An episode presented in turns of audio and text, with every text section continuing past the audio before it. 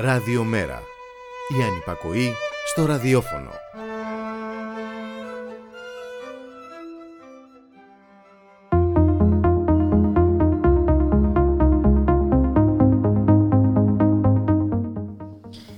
Χρόνια συμπληρώνονται το τετραήμερο 17 με 20 Απριλίου από το στρατιωτικό και στρατηγικό φιάσκο της εισβολής στον κόλπο των Χείρων που ταπείνωσε τις Ηνωμένες Πολιτείες και έφερε την Κούβα πιο κοντά στη Σοβιετική Ένωση. Ήταν το 1961 και η σοσιαλιστική κυβέρνηση της Κούβας συμπλήρωνε δύο χρόνια από την ένοπλη εξέγερση που ανέτρεψε το δικτάτορα Μπατίστα. Επί δύο χρόνια οι Ηνωμένες Πολιτείες αναζητούσαν τρόπους να πάρουν πίσω τον έλεγχο της γειτονικής τους χώρας. Το σχέδιο εισβολής ενορχιστρώθηκε από τη CIA και εγκρίθηκε από τον νεοεκλεγέντα πρόεδρο Τζον Κέννεντι. Μετά από 72 ώρες άγριων μαχών, οι εισβολείς μισθοφόροι οπαδοί του Μπατίστα παραδόθηκαν και στάλθηκαν αργότερα στις Ηνωμένες Πολιτείες. Λέγεται ότι ο Τσεκεβάρα έστειλε ένα σημείωμα στον πρόεδρο Κέννεντι με το οποίο τον ευχαριστούσε για την επιχειρήση στον κόλπο των χειρών λέγοντας «Πριν την εισβολή η επανάσταση ήταν αδύναμη, τώρα είναι δυνατότερη από ποτέ». Μεγαλύτερη από την πανολεθρία μισθοφόρων και αμερικανικών βομβαρδιστικών ήταν το πολιτικό φιάσκο των Ηνωμένων Πολιτειών και τη ΣΥΑ. Το επόμενο σχέδιο εξόντωσης του Φιντέλ Κάστρο κράτησε ολόκληρες δεκαετίες με δεκάδες απόπειρες δολοφονίας του κουβανού ηγέτη που έπεσαν στο κενό. Μετά από 60 χρόνια η αποκλεισμένη και οικονομικά υποβαθμισμένη Κούβα έχει ένα κορυφαίο εθνικό σύστημα υγείας στον κόσμο παράγει εμβόλια, δίνει με επιτυχία τη μάχη κατά της πανδημίας, έχει προσφέρει τη βοήθεια της άλλες χώρες, ακόμη και στην Ευρώπη. Και να που υπάρχει εναλλακτική.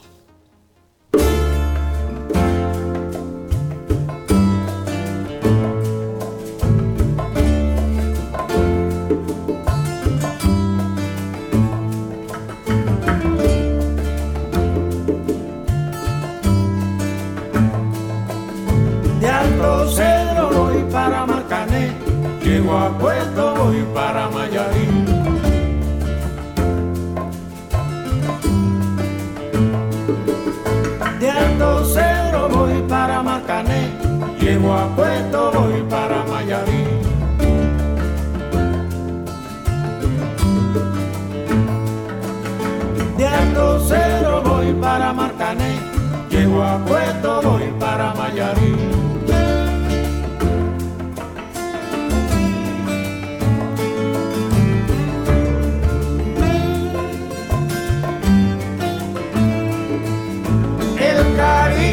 que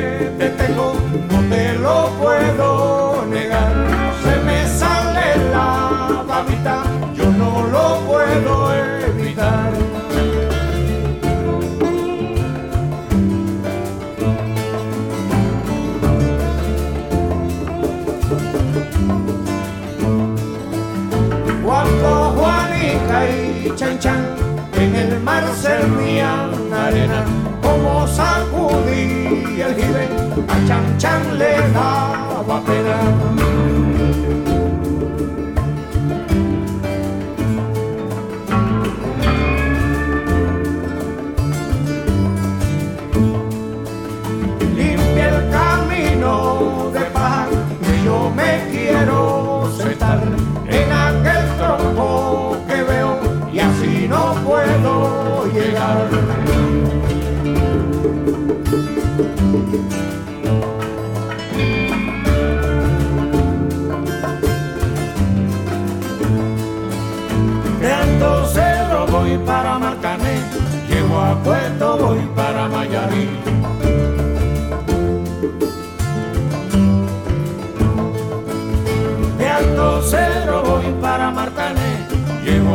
esto voy para Mayarín.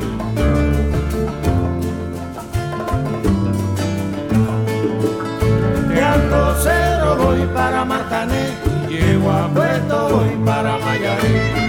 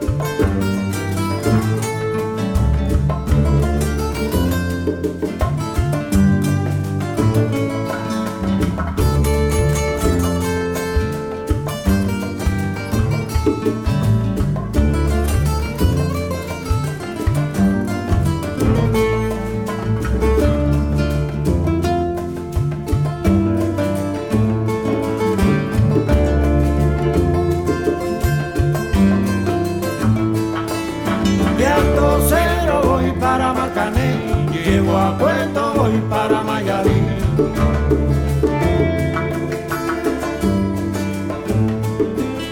De Alto Cedro voy para Matané, llego a Cueto voy para Mayarí.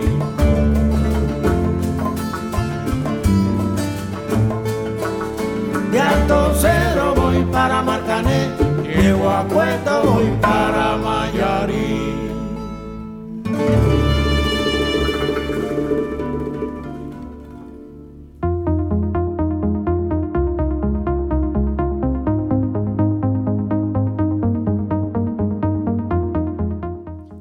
Μεσημέρι φίλες και φίλοι, ακροάτριες και ακροατές, είστε συντονισμένοι στο radiomera.gr Ακούτε το στίγμα της μέρας, θα είμαστε μαζί μέχρι τις 3 στον ήχο ο Γιώργος Νομικός, στην παραγωγή Γιάννα Θανασίου, στο μικρόφωνο η Μπουλίκα Μιχαλοπούλου, Παρασκευή σήμερα 16 Απριλίου και η κατάσταση στον τομέα της υγείας είναι πραγματικά ε, δραματική. Να καλωσορίσουμε τον εκπρόσωπο τύπου του ΜΕΡ25, τον Μιχάλη Κρυθαρίδη. Μιχάλη, καλό μεσημέρι. Καλό μεσημέρι Μπούλικα. Η εικόνα της πανδημίας παρουσιάζεται χειρότερη από ποτέ, ε, Μιχάλη, και ενώ η κυβέρνηση ανοίγει τα πάντα άρον-άρον, χωρίς ε, κανόνες, χωρίς ε, συγκεκριμένα όρια. Χωρίς ε, πραγματικά τον έλεγχο έτσι, στα, στα τεστ και στην, την επιτήρηση και την ιχνηλάτηση, χωρίς ενίσχυση του, του ΕΣΥ, χωρίς αρκετά έτσι, λεωφορεία και μέσα μεταφοράς λειτουργούντα κιόλας διότι έχουμε δει τώρα να μισθώνονται και ε, λεωφορεία τα οποία ε, Που σε πάνε μέχρι τη Βουδαπέστη. Έτσι. Ε, και με όλο αυτό το πραγματικά το, το πλαίσιο σήμερα συνεδριάζει η Επιτροπή ε, για να ανοίξουν τα, τα πολυκαταστήματα και τα, και τα εμπορικά μπουλικά. Δηλαδή τη στιγμή που δεν έχει προβεί η κυβέρνηση στο άνοιγμα της, ε, των, των μικρομάγαζων, της εστίασης, του, του λιανεμπορίου σε όλες τις περιοχές γιατί ας πούμε στην Κοζάνη, στην Τολεμαίδα και αλλού δεν έχουν ανοίξει ούτε αυτά. Ε, ο, φαίνεται πως συνεδριάζει σήμερα η Επιτροπή για τα, για τα εμπορικά. Εντάξει, νομίζω ότι είναι όχι απλώς προθύστερο αλλά εντάξει, είναι για άλλη μια φορά χαρακτηριστικό των συμφερόντων που εξυπηρετεί η συγκεκριμένη κυβέρνηση Μπούλικα τη στιγμή που πράγματι η, πίεση που δέχεται το εθνικό σύστημα είναι ασφιχτική και οι ιδιώτες γιατροί έτσι, μέσω του, του ιατρικού συλλόγου κιόλας ε, ε, ζητούν τη μη παράταση έτσι, της, ε, ε, ουσιαστικά επιστράτευσης που έχουν υποστεί κάποιοι συνάδελφοί τους.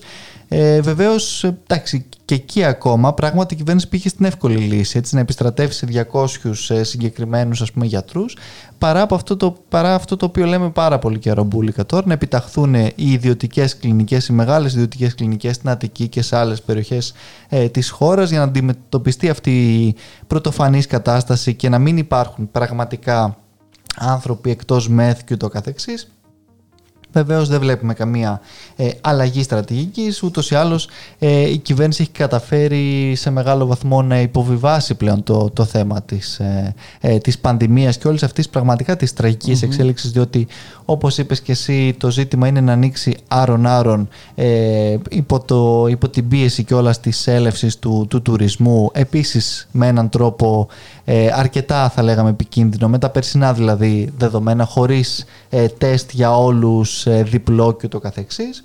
Ε, οπότε περιμένουμε να δούμε πώς θα εξελιχθεί αυτή η κατάσταση τη στιγμή που ε, ήδη αριθμούμε δυστυχώς πάρα πολύ μεγάλο αριθμό έτσι, ε, θυμάτων από όλη αυτή την, ε, την, την πανδημία ε, και δυστυχώς η πίεση συνεχίζει να παραμένει και στη δημόσια υγεία και στην οικονομία μπουλικα όπου και εκεί η κυβέρνηση συνεχίζει ακάθεκτη στο δικό της δίθεν μονόδρομο που βεβαίως καταλαβαίνουμε πολύ καλά για ποιο λόγο συνεχίζει σε αυτό το, το τροπάρι εν πάση περιπτώσει. Και είναι χαρακτηριστικό Μιχάλη ότι δεν έχουν περάσει ούτε πέντε μέρες πόσες από την ημέρα που επαναλειτουργήσαν τα λύκεια στις 2 Απριλίου και ήδη κλείνουν το ένα μετά το άλλο σχολεία ή τμήματά τους.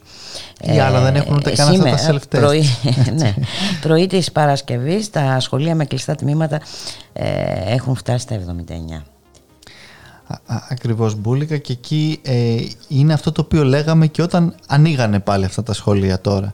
Διότι αυτό το οποίο λέγαμε ήταν ότι εμείς δεν διαφωνούμε το να ανοίξουν όχι απλώς τα λύκεια αλλά γενικότερα οι, οι βαθμίδες της εκπαίδευσης.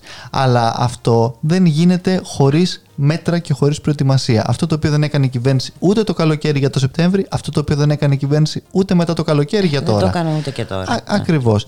Το να ανοίξεις τα, τα σχολεία με τους ίδιους όρους, δηλαδή με τάξεις ε, ασφικτικά γεμάτες, χωρίς επιπλέον αίθουσες, χωρίς επιπλέον εκπαιδευτικούς, με τμήματα ε, ολιγάριθμων έτσι, μαθητών 15, 13 και το καθεξής. Με τεστ τακτικά, όχι αυτοέλεγχο, αλλά με τεστ από την πολιτεία οργανωμένο με τον ΕΟΔΗ, το ΕΣΥ και το καθεξής για τους εκπαιδευτικούς και τους μαθητές. Ήταν δεδομένο ότι όπως και ξανά άνοιξαν, θα ξανακλείσουν δυστυχώς και πάλι τα σχολεία, διότι είναι δεδομένο το πώς θα εξελιχθεί αυτή η κατάσταση. Πλέον η κυβέρνηση θα πρέπει και να έχει από μόνο του το σύστημα των self-test ε, σε τι μπορεί να οδηγήσει.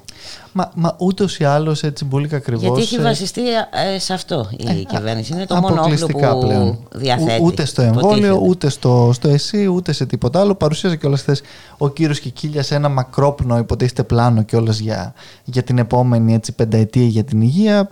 Μια, μια από τα ίδια. Ε, ΣΔΙΤ και ΕΣΠΑ είναι το, το μοντέλο πελέον έτσι μπουλίκα παντού για όλα τα, ε, τα δημόσια αγαθά. Παρά τα μαθήματα που υποτίθεται ότι έπρεπε να πάρουμε ακόμα και μέσα σε αυτή την πρωτόγνωρη έτσι, κατάσταση της, ε, της πανδημίας. Ωστόσο βλέπουμε ε, την ίδια ακριβώς ε, λογική. Και από την άλλη έχουμε και τις, έτσι, του, του, τους διάφορους πλέον ε, πανηγυρισμούς για, για, τη χθεσινή, για τις χθεσινές κοινές δηλώσεις ε, Δένδια και Τσαβούσογλου οι οποίες και βεβαίως... Την, και την αντιπαράθεση on camera. ακριβώς. Ε, οι οποίες, εντάξει, καταρχάς, έτσι να πούμε το, το εξής ο Υπουργός Εξωτερικών, έτσι, αυτό το οποίο έκανε χθες ήταν το αυτονόητο. Να επαναλάβει ως όφιλε τις πάγιες ε, ελληνικές θέσεις. Δηλαδή είναι αυτό το οποίο θα έπρεπε θεωρητικά να έχει κάνει η κυβέρνηση. Ε, είναι σαν να, σαν να χαιρετίζουμε, ας πούμε, που ο κ. Μητσοτάκης ενίσχυσε, λέμε τώρα σε ένα φαντασιακό κόσμο, ενίσχυσε το εθνικό σύστημα εν μέσω πανδημίας, εθνικό σύστημα υγείας. Προφανώς είναι αυτονόητο, καλά έκανε, αλλά ως εκεί δεν είναι κάτι παραπέρα. Από εκεί και έπειτα όμως για μας, Μπούλικα, το ζήτημα εδώ είναι το ότι δεν έπρεπε να, καν να είχε φτάσει σε αυτό το σημείο ε, η χθεσινή έτσι, αυτή η παρουσία. Διότι από την πρώτη στιγμή αυτό το οποίο λέμε είναι ότι αυτές οι διμερείς διαπραγματεύσεις. Ε, τις οποίες έρενε ουσιαστικά ο κ. Μητσοτάκης, με επιδιαιτησία είτε του Βερολίνου και των Βρυξελών είτε της Ουάσιγκτον. Και σε ένα τέτοιο πλαίσιο βλέπουμε ότι ο Biden συνεχίζει επιθετικά έναντι της ε, Ρωσίας. Ναι, με την Ουκρανία και το καθεξής. Βεβαίως έχουμε και αυτό το πλαίσιο. Αλλά και, και πέρα από αυτό είδαμε ότι ο Biden και ε, δεν άλλαξε ουσιαστικά τίποτα, όπως και λέγαμε βεβαίως, και στο, στο ζήτημα της τάσης της αμερικανικής πλευράς για τα ελληνοτουργικά. Και έχουμε δηλαδή αυτό το οποίο λέγαμε εξ αρχής, έναν εγκλωβισμό ουσιαστικά της ελληνικής διπλωματίας και της ε, ελληνικής ας πούμε στρατηγικής σε, αυτή, σε αυτό το, το αδίέξοδο, το οποίο είναι δεδομένο πως δημιουργεί και εντάσεις και βεβαίως είναι δεδομένο πως η τουρκική πλευρά θα θέσει μια σειρά αποζητήματα και όχι απλώς τις ε, θαλάσσιες ζώνες. Γι' αυτόν ακριβώς το λόγο, όπως και λέγαμε και όπως και ξαναλέμε και τώρα, είναι πραγματικά πολύ μεγάλη η, σημασία της διεθνούς περιφερειακής συνδιάσκεψης των χωρών της Ανατολικής Μεσογείου ή ακόμα και παραπέρα πλέον όπως και με την πρόταση του DM καταθέτουμε για, για γενικά η διάσκεψη ειρήνης για την Μεσόγειο όχι μόνο, και όχι μόνο για την Ανατολική αλλά σε μια άλλη τελείως λογική. Όχι για τρυπάνια και εξορίξεις που δημιουργούν και εξοπλισμούς και εντάσεις και όλα αυτά τα συνεπακόλουθα τα οποία βλέπουμε και χωρίς βεβαίως τους γνωστούς ε, ιδιωτελείς και συμφεροντολόγους επιδιαιτητές οι οποίοι με τον έναν ή με τον άλλο τρόπο θα βάλουν έτσι στο τραπέζι τα συμφέροντά τους τα οποία δεν είναι συμφέροντα ούτε του ελληνικού λαού, ούτε, ούτε του, του τουρκικού, λαού. ούτε του λιβικού, ούτε ε, πραγματικά κανενός λαού στην Ανατολική Μεσόγειο οι οποίοι θα υποστούν και τα κόστη τα περιβαλλοντικά μπουλικα από τις εξορρυκτικές διαδικασίες και τα κόστη τα οικονομικά από τις κούρσεις αυτές τις ξέφρενες των εξοπλισμών τις οποίες διαρκώς βιώνουμε και δεν θα υπάρχει και, και εστερούν πόρους από πραγματικές ανάγκες. Α, ακριβώς.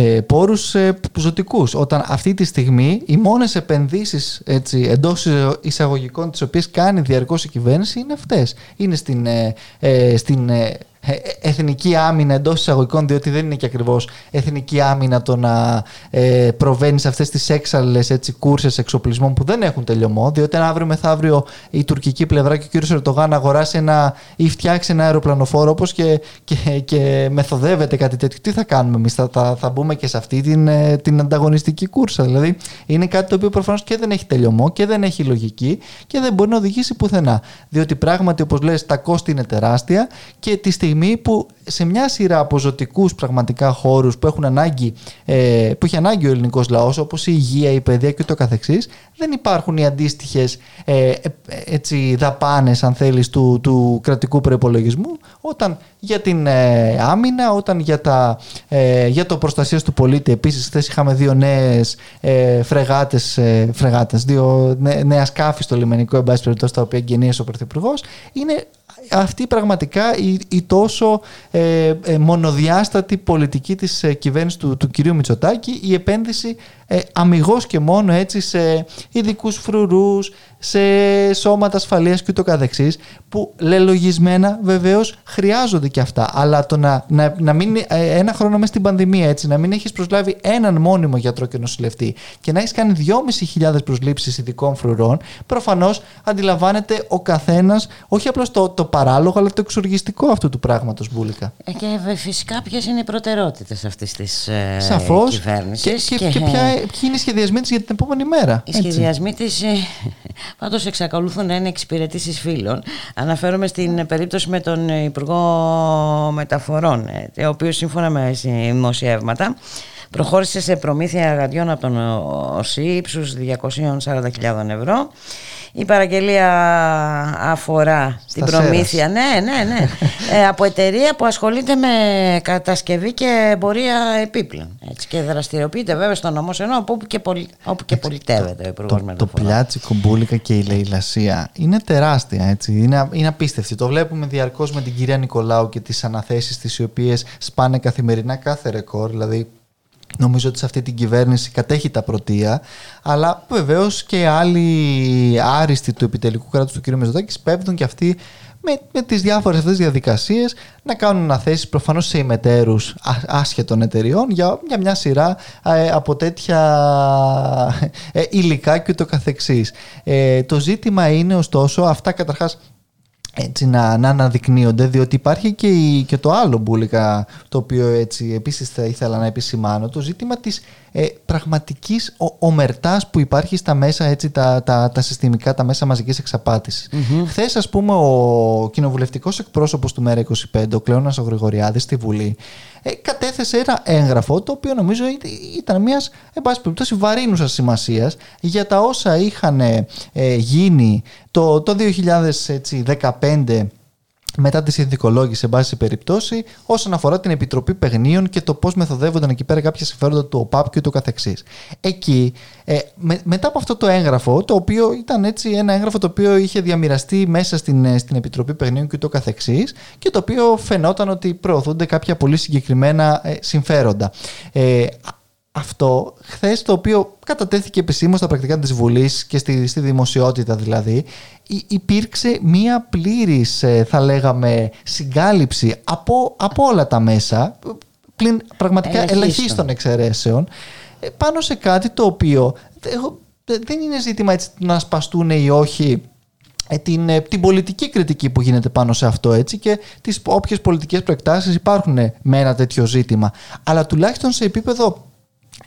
και δημοσιογραφικής, αν θέλεις, πρακτικής. Έτσι, ενημέρωσης ακριβώς. Όταν έχεις ένα ντοκουμέντο τέτοιο, ένα τέτοιο έγγραφο, δεν γίνεται με αυτόν τον τρόπο να θάβεται επιμελώς από όλα τα, τα συστημικά μέσα μπουλικα όλων των ε, ε, πολιτικών, αν θέλεις, ε, πλευρών. Ε, είναι κάτι το οποίο πραγματικά είναι πάρα πολύ επικίνδυνο, όχι για το συγκεκριμένο απλό ζήτημα, το οποίο εντάξει, εμείς το έχουμε ε, ούτως ή άλλως αναδείξει ποικιλοτρόπως και νομίζω ότι και σε αυτό είναι πολύ χαρακτηριστικό αυτό που λέγαμε και χθες. Ότι τη στιγμή που δεν ανοίγουν ούτε καν οι χώροι του πολιτισμού, η, η κυβέρνηση για το μόνο για το οποίο κόπτεται είναι να ανοίξει τα πρακτορία του ΟΠΑΠ, mm-hmm.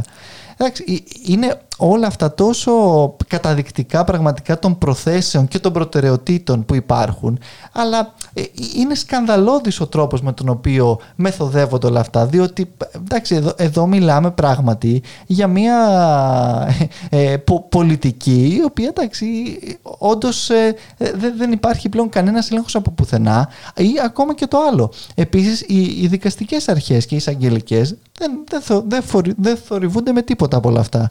Έτσι όλα φαίνονται καλώς καμωμένα, εξυπηρετείται κανονικότητα το δημόσιο συμφέρον σε όλα αυτά τα ζητήματα, οπότε δεν υπάρχει κανένα ζήτημα να ανακύψει, δεν είναι άλλωστε και τίποτα διαδηλωτές ε, να, να, να διαδηλώνουν πούμε, στο κέντρο της Αθήνας και να παρακολύουν την, την κίνηση και το οπότε είναι όλα μια χαρά. Ναι, είναι τρομερό και είναι και απόλυτα ενδεικτικό για το πώς ε, λειτουργεί σήμερα η δημοσιογραφία και η ενημέρωση. Το, η, οποία βεβαίως είναι πυλώνας έτσι, πραγματικά της, της δημοκρατίας και, και, Υποτίθεται ότι τα μέσα ενημέρωσης υπάρχουν για να ελέγχουν την ε, εξουσία.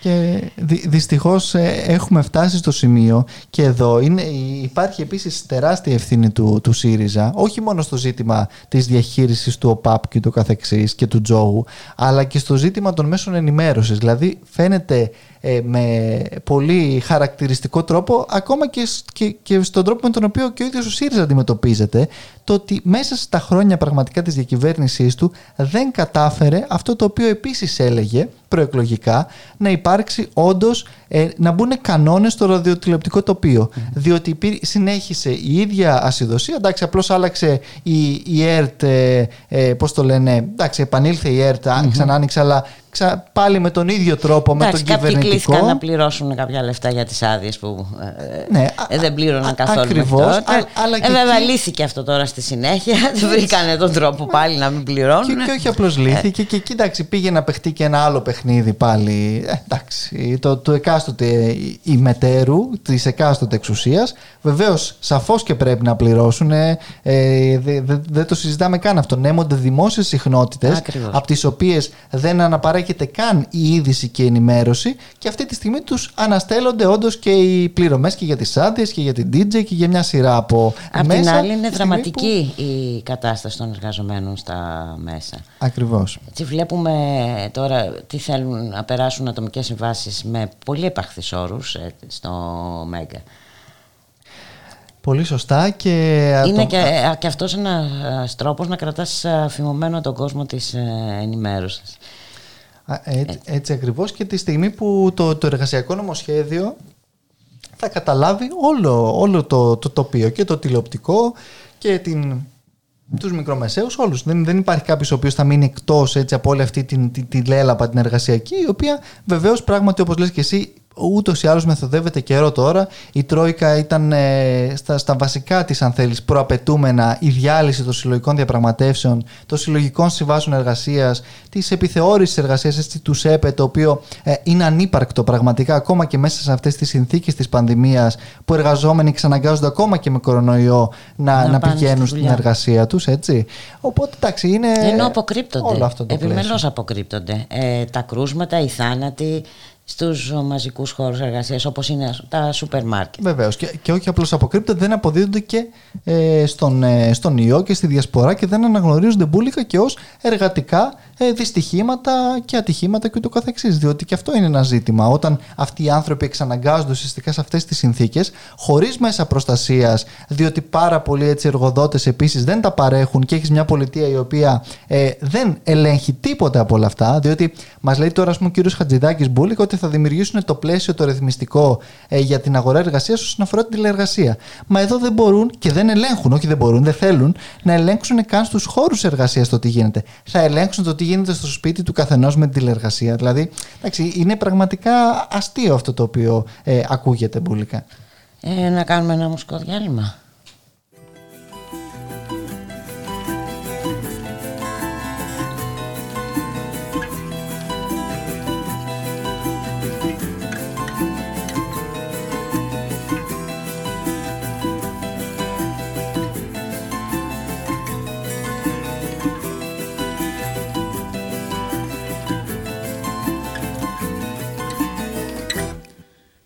nasceu põe uma estrela que cata brilhar, clina mar põe uma areia que cata moia espalhar desse mundo fora, só vatimar, terra por cheia de amor, tem morna, tem coladeira, tem vassar cheia de amor.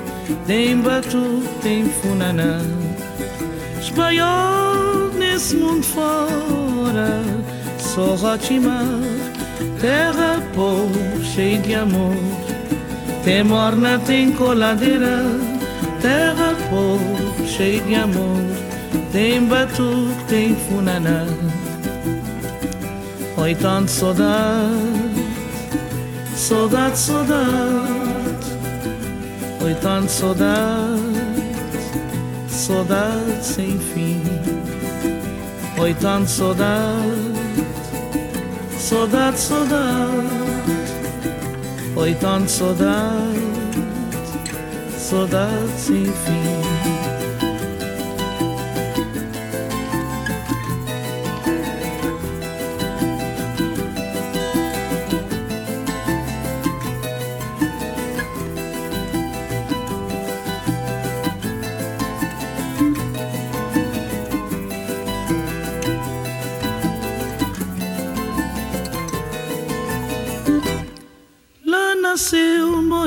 Estrela que cata brilhar, na mar boia uma areia que cata moiar, espanhol nesse mundo fora, só Rotimar, terra pobre, cheia de amor, tem morna, tem coladeira, terra sal, cheia de amor, tem batuque, tem funaná, espanhol nesse mundo fora, só Rotimar, terra pobre, cheia de amor, tem morna, tem coladeira, terra pobre, cheia de amor, tem batuque, tem funaná. Petit pays, je t'aime beaucoup. Petit, petit, je l'aime beaucoup. Petit pays, je t'aime beaucoup. Petit, petit, je l'aime beaucoup.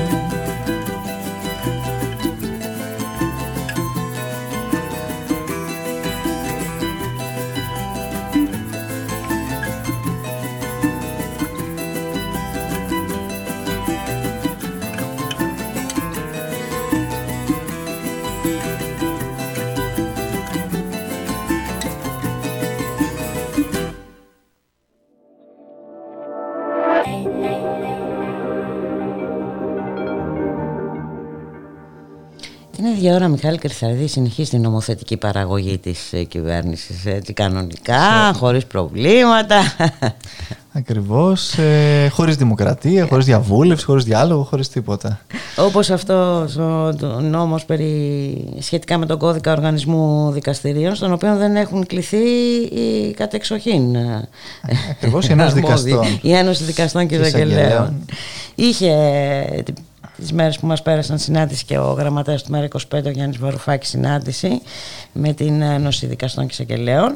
Ακριβώς με το Προεδρείο της Ένωσης όπου του μετέφεραν ε, όλα αυτά τα, τα ζητήματα τα οποία υπάρχουν διότι ουσιαστικά ε, έχει δημιουργηθεί θα λέγαμε μια ε, άτυπη έτσι, ε, συμβουλευτική ομάδα δικαστών γύρω από τον ε, Υπουργό Δικαιοσύνης τον κύριο Τσιάρα και ενώ παραδοσιακά τουλάχιστον και, και, και διαχρονικά και αυτονοήτως δηλαδή. Οι ενώσεις δικαστών και εισαγγελέων έτσι έπρεπε να κληθούν σε, ειδικά καλά στο, στον κώδικα οργανισμού δικαστηρίου είναι κάτι που, που τους Ε, που τους αφορά, αφορά με- πιο άμεσα δεν, δεν γίνεται να τους αφορά αλλά και σε άλλα ζητήματα νομοπαρασκευαστικών όπως με τη συνεπιμέλεια και ούτω καθεξής.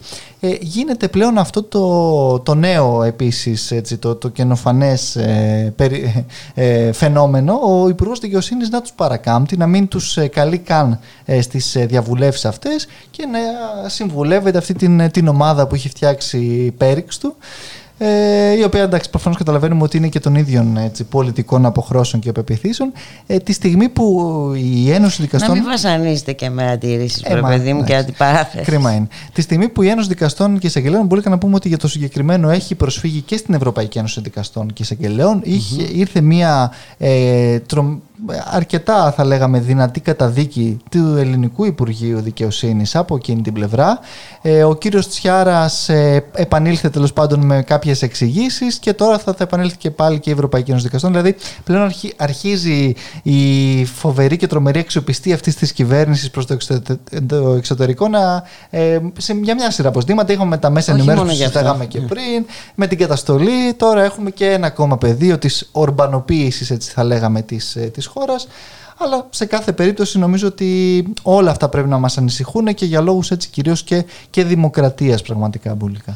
Ας ακούσουμε τη δήλωση μετά τη συνάντηση του Γιάννη Βαρφάκη. Μόλις συνάντησα τον Πρόεδρο και την προσωπία της Ένωσης Δικαστών και Εισαγγελέων, από αυτά που άκουσα επιβεβαιώνονται οι χειρότερες ε, προσδοκίες. Αυτή η κυβέρνηση, με τον ίδιο τρόπο που προσπαθεί δίθεν να κάνει εκπαιδευτική μεταρρύθμιση κόντρα στους δάσκαλους και τους καθηγητές, εναντιονόμενοι τους, με τον ίδιο τρόπο που προσπαθεί να καταπολεμήσει τον κορονοϊό σε σύγκρουση με τους νοσοκομιακούς γιατρούς, χωρίς να τους μιλάει, χωρίς να τους βλέπει, χωρίς να τους στηρίζει. Έτσι φαίνεται ότι θέλει να κάνει και πολιτική στο χώρο της δικαιοσύνης ε, κόντρα στους δικαστές. Ο τρόπος με τον οποίο τους αγνοούν, ο τρόπος με τον οποίο δημιουργούν κογκλάβοι αποσπασμένων δικαστών έτσι ώστε να μην εκπροσωπούνται οι δικαστές δημοκρατικά, μόνο αυτό αποδεικνύει. Όλα στα μέτρα τους κομμένα και ραμμένα τα θέλουν, ε, Μιχάλη. Εντελώς Χριστοδουλίδη. πουλικα και όπως είπε και ο, και ο γραμματέας του ΜΕΡΑ25 μετά τη συνάντηση, ε, είναι πραγματικά α- α- αυτό το, το πώς σε όλα τα ζητήματα, ε, στην παιδεία, στην υγεία, στο και θεά τώρα που συζητάμε, δεν, δεν τους ενδιαφέρει καν η γνώμη πουθενά των εμπλεκομένων. Κάνουν αυτό το οποίο οι ίδιοι ε, θ- ε, πιστεύουν και θέλουν έτσι να, να προωθήσουν. Πολλές φορές ε, με συμφέροντα πίσω από αυτό ε, και π- πραγματικά δεν υπάρχει ούτε καν ούτε, ούτε τα προσχήματα δηλαδή δεν, δεν τηρούνται ούτε τα προσχήματα. Αυτό είναι το ε, ακόμα πιο τρομακτικό διότι ε, δείχνουν ότι δεν τους ενδιαφέρει τίποτα μπουλικα πραγματικά ε, είναι ικανοί ε, και έτοιμοι να ισοπεδώσουν τα πάντα χωρίς καν να τους νοιάζει η εικόνα γιατί πολύ απλά γνωρίζουν ότι ε, στα, στην πλειοψηφία έτσι, των συστημικών μέσων τίποτα από όλα αυτά δεν, δεν θα περάσει δεν θα, δεν θα δημιουργήσει Φρόντισαν καμία γι' αργομένη. αυτό. Εξάλλου έχουν επενδύσει από την αρχή, είχαν ε, επενδύσει πάρα πολύ στην ε, επικοινωνία. Πο- Μιχάλη. πολλαπλά, πολλές φορές και με διάφορους τρόπους. Να σε ευχαριστήσουμε πάρα πολύ. Καλό σου απόγευμα. εγώ σας ευχαριστώ και Να έχεις πάλι Ένα και- όμορφο Σαββατοκύριακο. Καλό απόγευμα και καλό Σαββατοκύριακο και σε εσάς και καλή επιτυχία και το βράδυ στην, ε, έτσι, στη, συζήτηση. στη για, την Πατριαρχία που, που θα γίνει στις 8 νομίζω και θα μεταδοθεί και ζωντανά από το YouTube του, του Μέρα 25.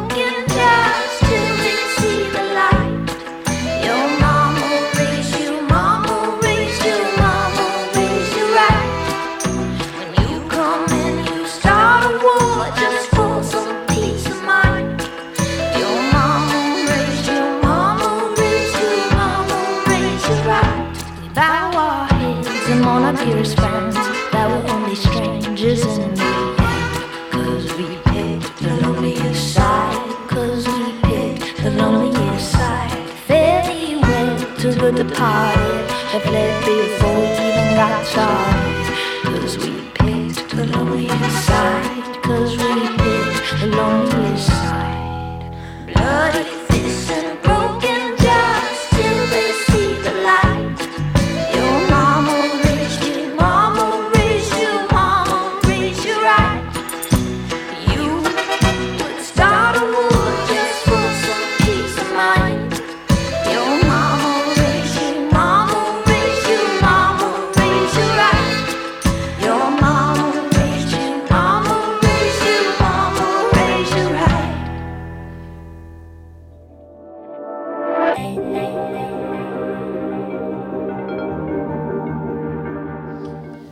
Ανησυχητικά α, τα δείγματα για την πορεία της ε, πανδημίας. Ο εβδομαδιαίος ε, αριθμός των κρουσμάτων COVID-19 έχει σχεδόν διπλασιαστεί σε παγκόσμιο επίπεδο τους τελευταίους δύο μήνες, πλησιάζοντας το υψηλότερο ποσοστό από την αρχή της πανδημίας του κορονοϊού, δήλωσε ο επικεφαλής ε, του Παγκόσμιου Οργανισμού Υγείας. Και τα πράγματα βέβαια α, στην χώρα μας α, παρουσιάζονται ε, ακόμα χειρότερα για μία ακόμα φορά. Η πανδημία φαίνεται να βρίσκεται εκτός ε, ελέγχου. Είχαμε 104 νέους ε, θανάτους ε, χθες ε, που πλέον ξεπερνούν τους 9.000 και η κατάσταση ε, αντιμετωπίζεται από την κυβέρνηση με άρον-άρον ανοίγματα, χωρίς ε, μέτρα, χωρίς φυσικά ενίσχυση του Εθνικού Συστήματος Υγείας. Να καλωσορίσουμε στο σημείο αυτό την κυρία Δάφνη Κατσίμπα, είναι πρόεδρος της Ένωσης Νοσοκομιακών Γιατρών Θεσσαλονίκης. Καλό μεσημέρι κυρία Κατσίμπα. Καλό μεσημέρι, καλό μεσημέρι και στους ακροατές μας. Ε, κάθε μέρα από ό,τι φαίνεται τα πράγματα χειροτερεύουν κυρία Κατσίμπα παρά τα μέτρα που υποτίθεται είχαν ληφθεί ε, το προηγούμενο διάστημα, το lockdown κτλ. κτλ. Ε, πραγματικά και η Το κυβέρνηση... lockdown Ναι. είπαμε δεν είναι ουσιαστικό μέτρο, δεν είναι αποτελεσματικό μέτρο. Ω, το αυτό lockdown. φάνηκε ε, καθαρά α, πιστεύω. Ναι, ναι, αλλά εμείς το λέμε πάνω από ένα χρόνο τώρα, ότι αν δεν, γίνουν, ε, δεν γίνει αυστηρή επιτήρηση ε, των α, μέτρων τα οποία πρέπει, οφείλουν να τηρούν οι εργοδότες σε μεγάλους χώρους, σε εταιρείες με πολλούς εργαζόμενους. Αν δεν γίνει ε, τεστ με την ευθύνη του κράτους και της πολιτείας, όχι με την ευθύνη των εργαζόμενων, ε, τακτικά επαναλαμβανόμενα. Αν δεν ε, ενισχυθεί η συγκοινωνία ώστε να μην στηβάζονται οι άνθρωποι, αν δεν γίνουν ε, μικρά τμήματα στα σχολεία με προσλήψεις καθηγητών, δεν θα αντιμετωπιστεί η πανδημία όσο lockdown και να κάνουμε. Ναι, ε, έχετε πάρα πολύ δίκιο. Δυστυχώς όμως η κυβέρνηση δεν έχει ανταποκριθεί σε κανένα από αυτά τα Η πηγή- αιτήματα. ναι, αλλά η πηγή εκεί είναι. Εκεί είναι η υπερμετάδοση του ιού. Εκεί πρέπει να αντιμετωπιστεί. Άμα δεν αντιμετωπιστεί εκεί. Το, κοιτάξτε, τώρα θα εφαρμοστούν εν ώψη του τουρισμού έτσι, πάντα με οικονομικά κριτήρια ε, εφαρμόζονται ή εντέλονται μέτρα ε, και όχι με υγειονομικά κριτήρια. Εν ώψη του τουρισμού θα έχουμε μέτρα ελάστιχο πάλι. Το θέμα είναι ότι Ε, και ακόμα μετά- και ε, οικονομικά μέτρα που λαμβάνονται, ε, δηλαδή θέλω να πω όλη αυτή η πολιτική και η τακτική ε, δεν οδηγεί ούτε και σε επανάκαμψη της οικονομίας. Δηλαδή αν ανοίξεις κάτι για να Εγώ κλείσει δεν την είπα επόμενη. ότι λαβα- Ναι. ναι, ναι. θέλω Δεν να είπα πω για τα ότι ούτε και οικονομικά αυτά... μέτρα, ε, είπα ε, τις- ναι, όχι, με καταλαβαίνω. οικονομικά Απλά... κριτήρια. Μπράβο, Με ναι. οικονομικά κριτήρια μπορείς να πάρεις υγειονομικά μέτρα. Μμμ.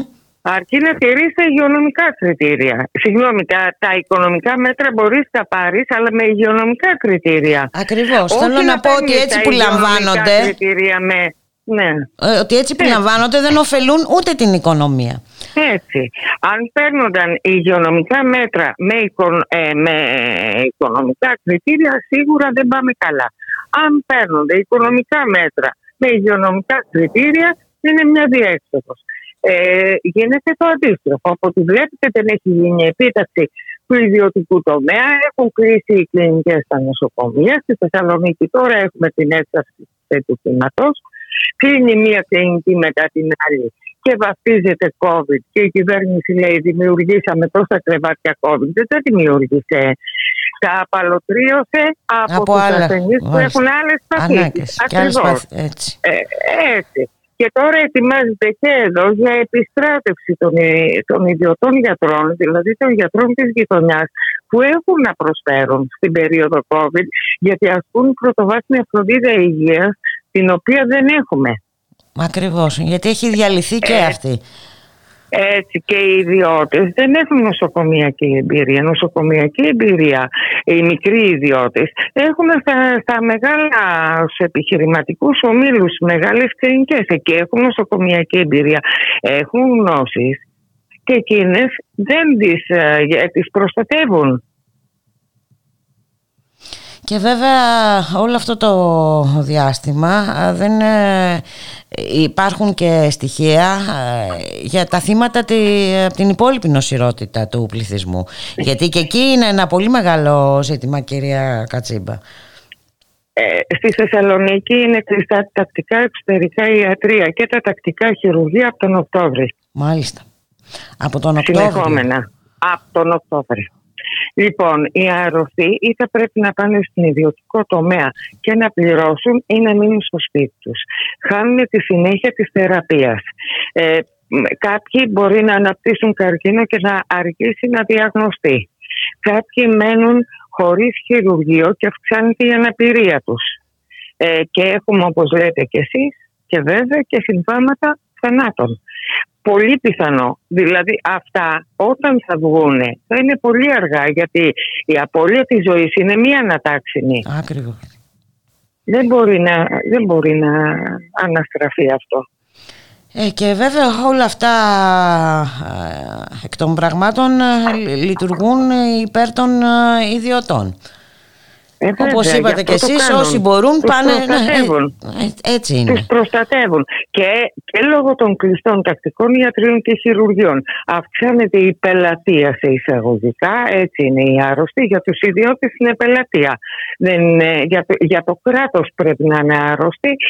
Ε, ε, αυξάνεται η πελατεία λοιπόν των ε, ιδιωτικών μεγαθύριων και ε, επίσης μένουν στο απειρόβλητο ενισχυόμενοι κάθε φορά με αρκετά χρήματα με τα οποία θα μπορούσαν να έχουν κάνει στο εσύ πράγματα. Δεν έχουμε, δεν έχουμε διορισμούς. Τώρα έχουν προκηρυχθεί από πέρσι, ενεργοποιούνται 930 θέσεις περίπου. Εμείς από πέρυσι, εδώ και 13 μήνες λέμε, πόσοι κάνουν τα χαρτιά τους, 2.000, 2.500. Έχουμε έλλειψη γύρω στις 6.000 Μάλιστα. ε, γιατρούς σε οργανικές θέσεις. Πάρτε τους, πάρτε τους και αυτούς, αρκεί να πληρούν τα κριτήρια. Ε, όχι, δεν υπάρχουν γιατροί, λέει ο κ. Μητσοτάκης. Δεν βρίσκουμε γιατρούς ή δεν βρίσκουμε προσωπικό. Λοιπόν, πάνω από 30.000 εργαζόμενοι στο ΕΣΥ ε, από τις οργανικές θέσεις και αυτή τη στιγμή το 25% των εργαζόμενων είναι με συμβάσεις που σημαίνει υπατμών. Να φύγουν, να λήξουν οι συμβάσεις τους και να μην ανανεωθούν.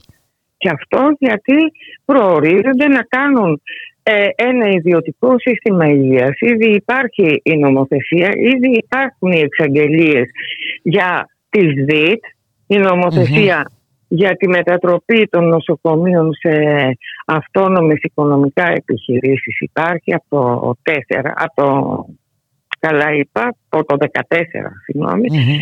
ε, και ε, οι ΔΙΤ, τις οποίες αναμασούν κάθε μέρα. Εκεί θα πάμε.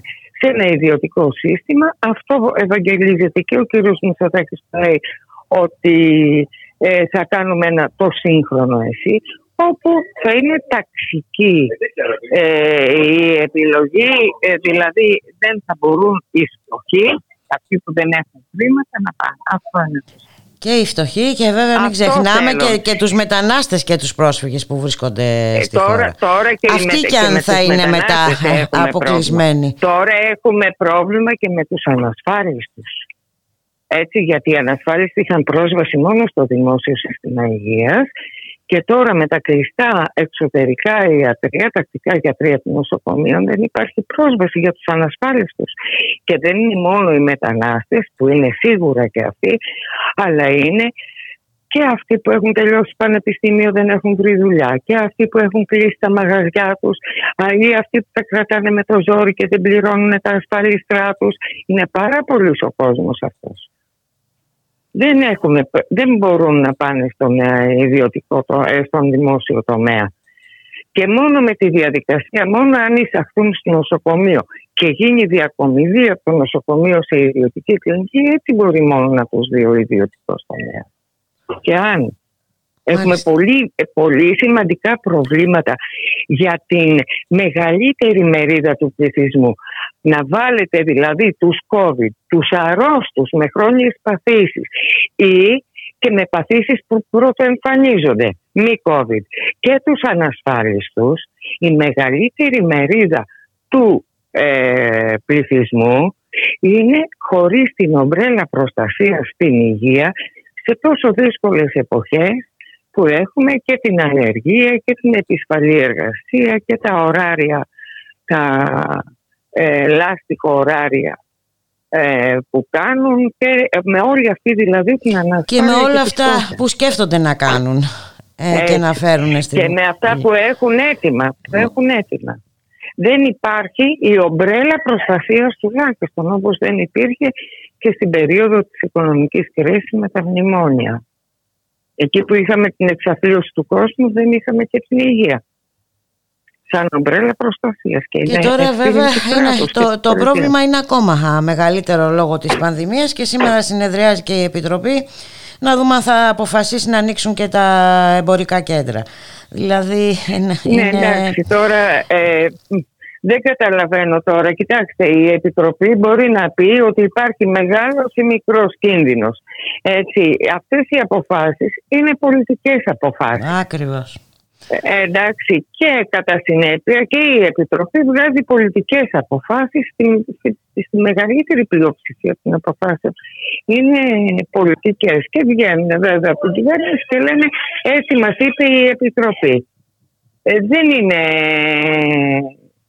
τώρα σοβαρά πράγματα αυτά. Δεν έχουμε ούτε ανεξάρτητες επιτροπές ούτε ουσιαστικά. Μάλιστα. Α, ε, με μέτρα λάστιχο όταν κορυφώνεται το τρίτο κύμα και πριν αρχίσει να πέφτει μέτρα λάστιχο όχι να κάνουμε αυτό να κάνουμε εκείνο να το κάνεις αλλά να το κάνεις με δικλείδες ασφαλείας Βέβαια, να το κάνεις και- με αυστηρή Και ηθική, μάλιστα με ε, φυλάκιση. βρέθηκαν και τα self-test ε, τα οποία θα εφαρμοστούν και και στους χώρους εργασίας. Ε, ε, αυτά δηλαδή κι αν είναι μετάθεση κακό. της ε, ευθύνης, όχι γιατί... της ευθύνης Ε, ναι, στο κάθε, στον καθέναν από εμάς ξεχωριστά. Α, από την πολιτεία ενώ έπρεπε να τα διενεργεί εδώ και, και, και ένα χρόνο η πολιτεία να τα καταγράφει, να βγάζει τα επιδημιολογικά φορτία και αντί να εφαρμόζει οριζόντια lockdown, να εφαρμόζει αυστηρά μέτρα σε μια ε, περιοχή, σε μια κοινότητα όπου παρατηρούνται τα κρούσματα και να είναι τα υπόλοιπα ελεύθερα. Δεν μπορεί οριζόντια μέτρα να είναι αποτελεσματικά. Κάθε τα μέτρα πρέπει να γίνουν εκεί που υπάρχει υπερμετάδοση. Εκεί όμως θέλει χιλιάτιση για να βρεις την υπερμετάδοση. Ακριβώς θέλει... Και τις κοινότητες που ναι, γίνεται. να μελετάς τα επιδημιολογικά στοιχεία και όλα αυτά. Ε, βέβαια. Μάλιστα. Τώρα θα βγάλεις ε, θετικά, εντάξει. Ας πούμε ότι δηλώνονται όλα που δεν θα δηλώνονται όλα. Ε, με- ε, απαντάει ο κύριος Κοντοζαμάνης, δεν πειράζει, αρκεί να το ξέρουν αυτοί και θα φυλάγονται. Α, εντάξει, αυτό δεν Που είναι δεν θα το σοβαρή δηλώνουν. απάντηση. Ε, Έτσι, λοιπόν, μιλά, ε, τέτοιου τύπου απαντήσεις δεν ξέρω πού, α- πού νομίζουν ότι απευθύνονται. Λοιπόν, και μπορεί με μια βεβαίωση να, να καθαρίσεις και να πεις εγώ είμαι αρνητικός, αν δεν το πάρει η πολιτεία να το αξιοποιήσει. Εξάλλου τα ποσοστά που θα βγαίνουν, στα πόσα θα βγαίνουν, σε όσα τους στέλνουν από το φαρμακείο ότι αγοράστηκαν. Είναι, είναι πολλά ότι τα τόσα ζητήματα. έγιναν κιόλας. Υπάρχει ενδεχόμενο να μην γίνουν, να πάρθουν από το φαρμακείο και να μην γίνουν και να γίνει μια υπεύθυνη δήλωση ότι είναι εντάξει. Ε, δεν μπορείς να το ελέγξεις αυτό. Ε, ε, είναι, σοβαρή η αδύνατο. επιτήρηση και η χνηλάτιση αυτή. αν δεν το αναλάβει εξ ολοκλήρου η πολιτεία από την αρχή ως το τέλος, από την προμήθεια των τεστ μέχρι την έκδοση των αποτελεσμάτων και τη μελέτη και τις στατιστικές. Δυστυχώς είμαστε σε αυτή, σε αυτή την κατάσταση και έχουμε και- πολύ κόσμο που παθαίνει. Δυστυχώς έχουμε μια πολύ άκρια κατάσταση. Δεν έχουμε νοσοκομεία, είναι κατηλημένα. Όλα γίνανε με κλινικές COVID. Μετακινούνται συνάδελφοι οι οποίοι έχουν άσχετη ειδικότητα με εντέλεσθε, και με εντολές. Ο ορθοπαιδικός θα πάει στην κλινική COVID. Μάλιστα. Ο οφθαλμίατρος θα πάει στην κλινική COVID. Ο δερματολόγος θα πάει στην κλινική COVID. Το κακό, κυρία Κατσίμπα, είναι ότι ενώ ε, όλα αυτά τα ζητήματα τίθενται καθημερινά εδώ και ένα χρόνο, η κυβέρνηση εξακολουθεί να κοφεύει στα Ναι. πάντα και συνεχίζει αυτή την επικίνδυνη και εγκληματική πολιτική. Θα πρέπει να Και- ξεσηκωθεί ο κόσμος Έτσι, να πάρει, δεν- να δεν διεκδικήσει υπάρχει. την υγεία του. Έτσι είναι. Έτσι. Αν δεν γίνει αυτό, δεν υπάρχει περίπτωση να μας να μας τα δώσουν ενώ σχεδιάζουν άλλα. Ο κόσμος πρέπει να πάρει στα χέρια του την υγεία του και τη ζωή του. Μόνο τότε θα μπορέσουμε να Έτσι έχουμε είναι. αποτέλεσμα. Έτσι είναι κυρία Κατσίμπα. Να σας ευχαριστήσω πάρα πολύ για τη συνομιλία μας. Και να εγώ είσαστε ευχαριστώ. καλά. Να είστε καλά. Γεια να σας. είστε καλά. Γεια σας.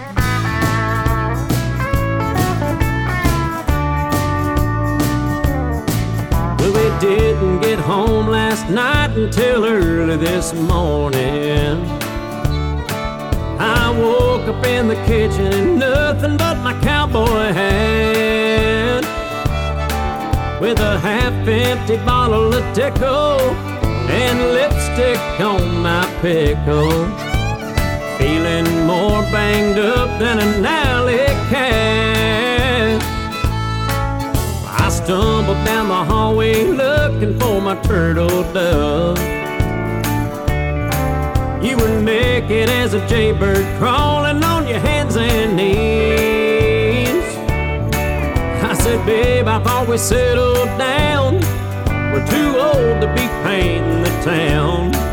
Well, I'll never forget what you said back to me.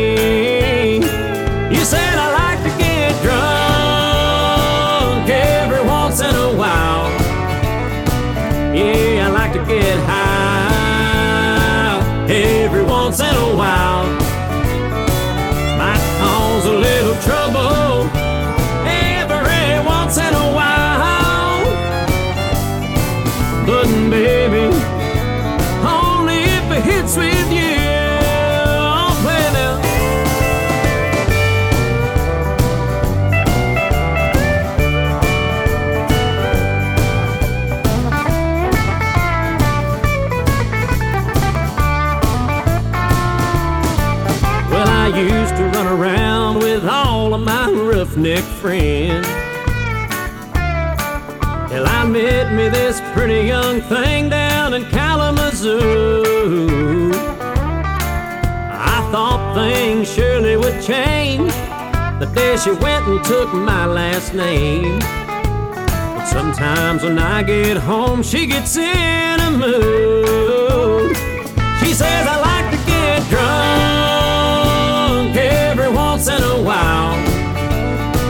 Yeah, I like to get high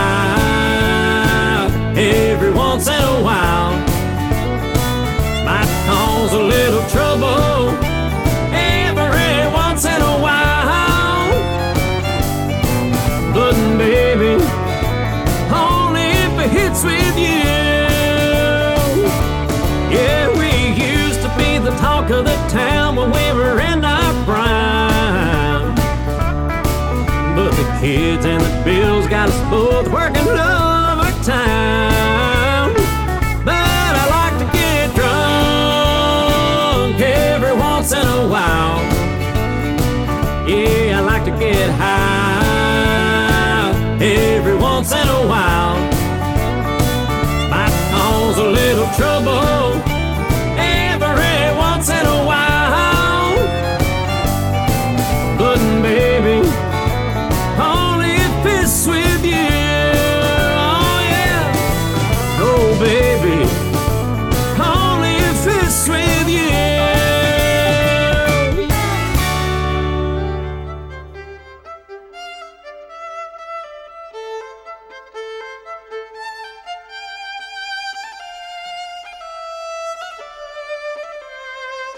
Ραδιομέρα. Η ανυπακοή στο ραδιόφωνο.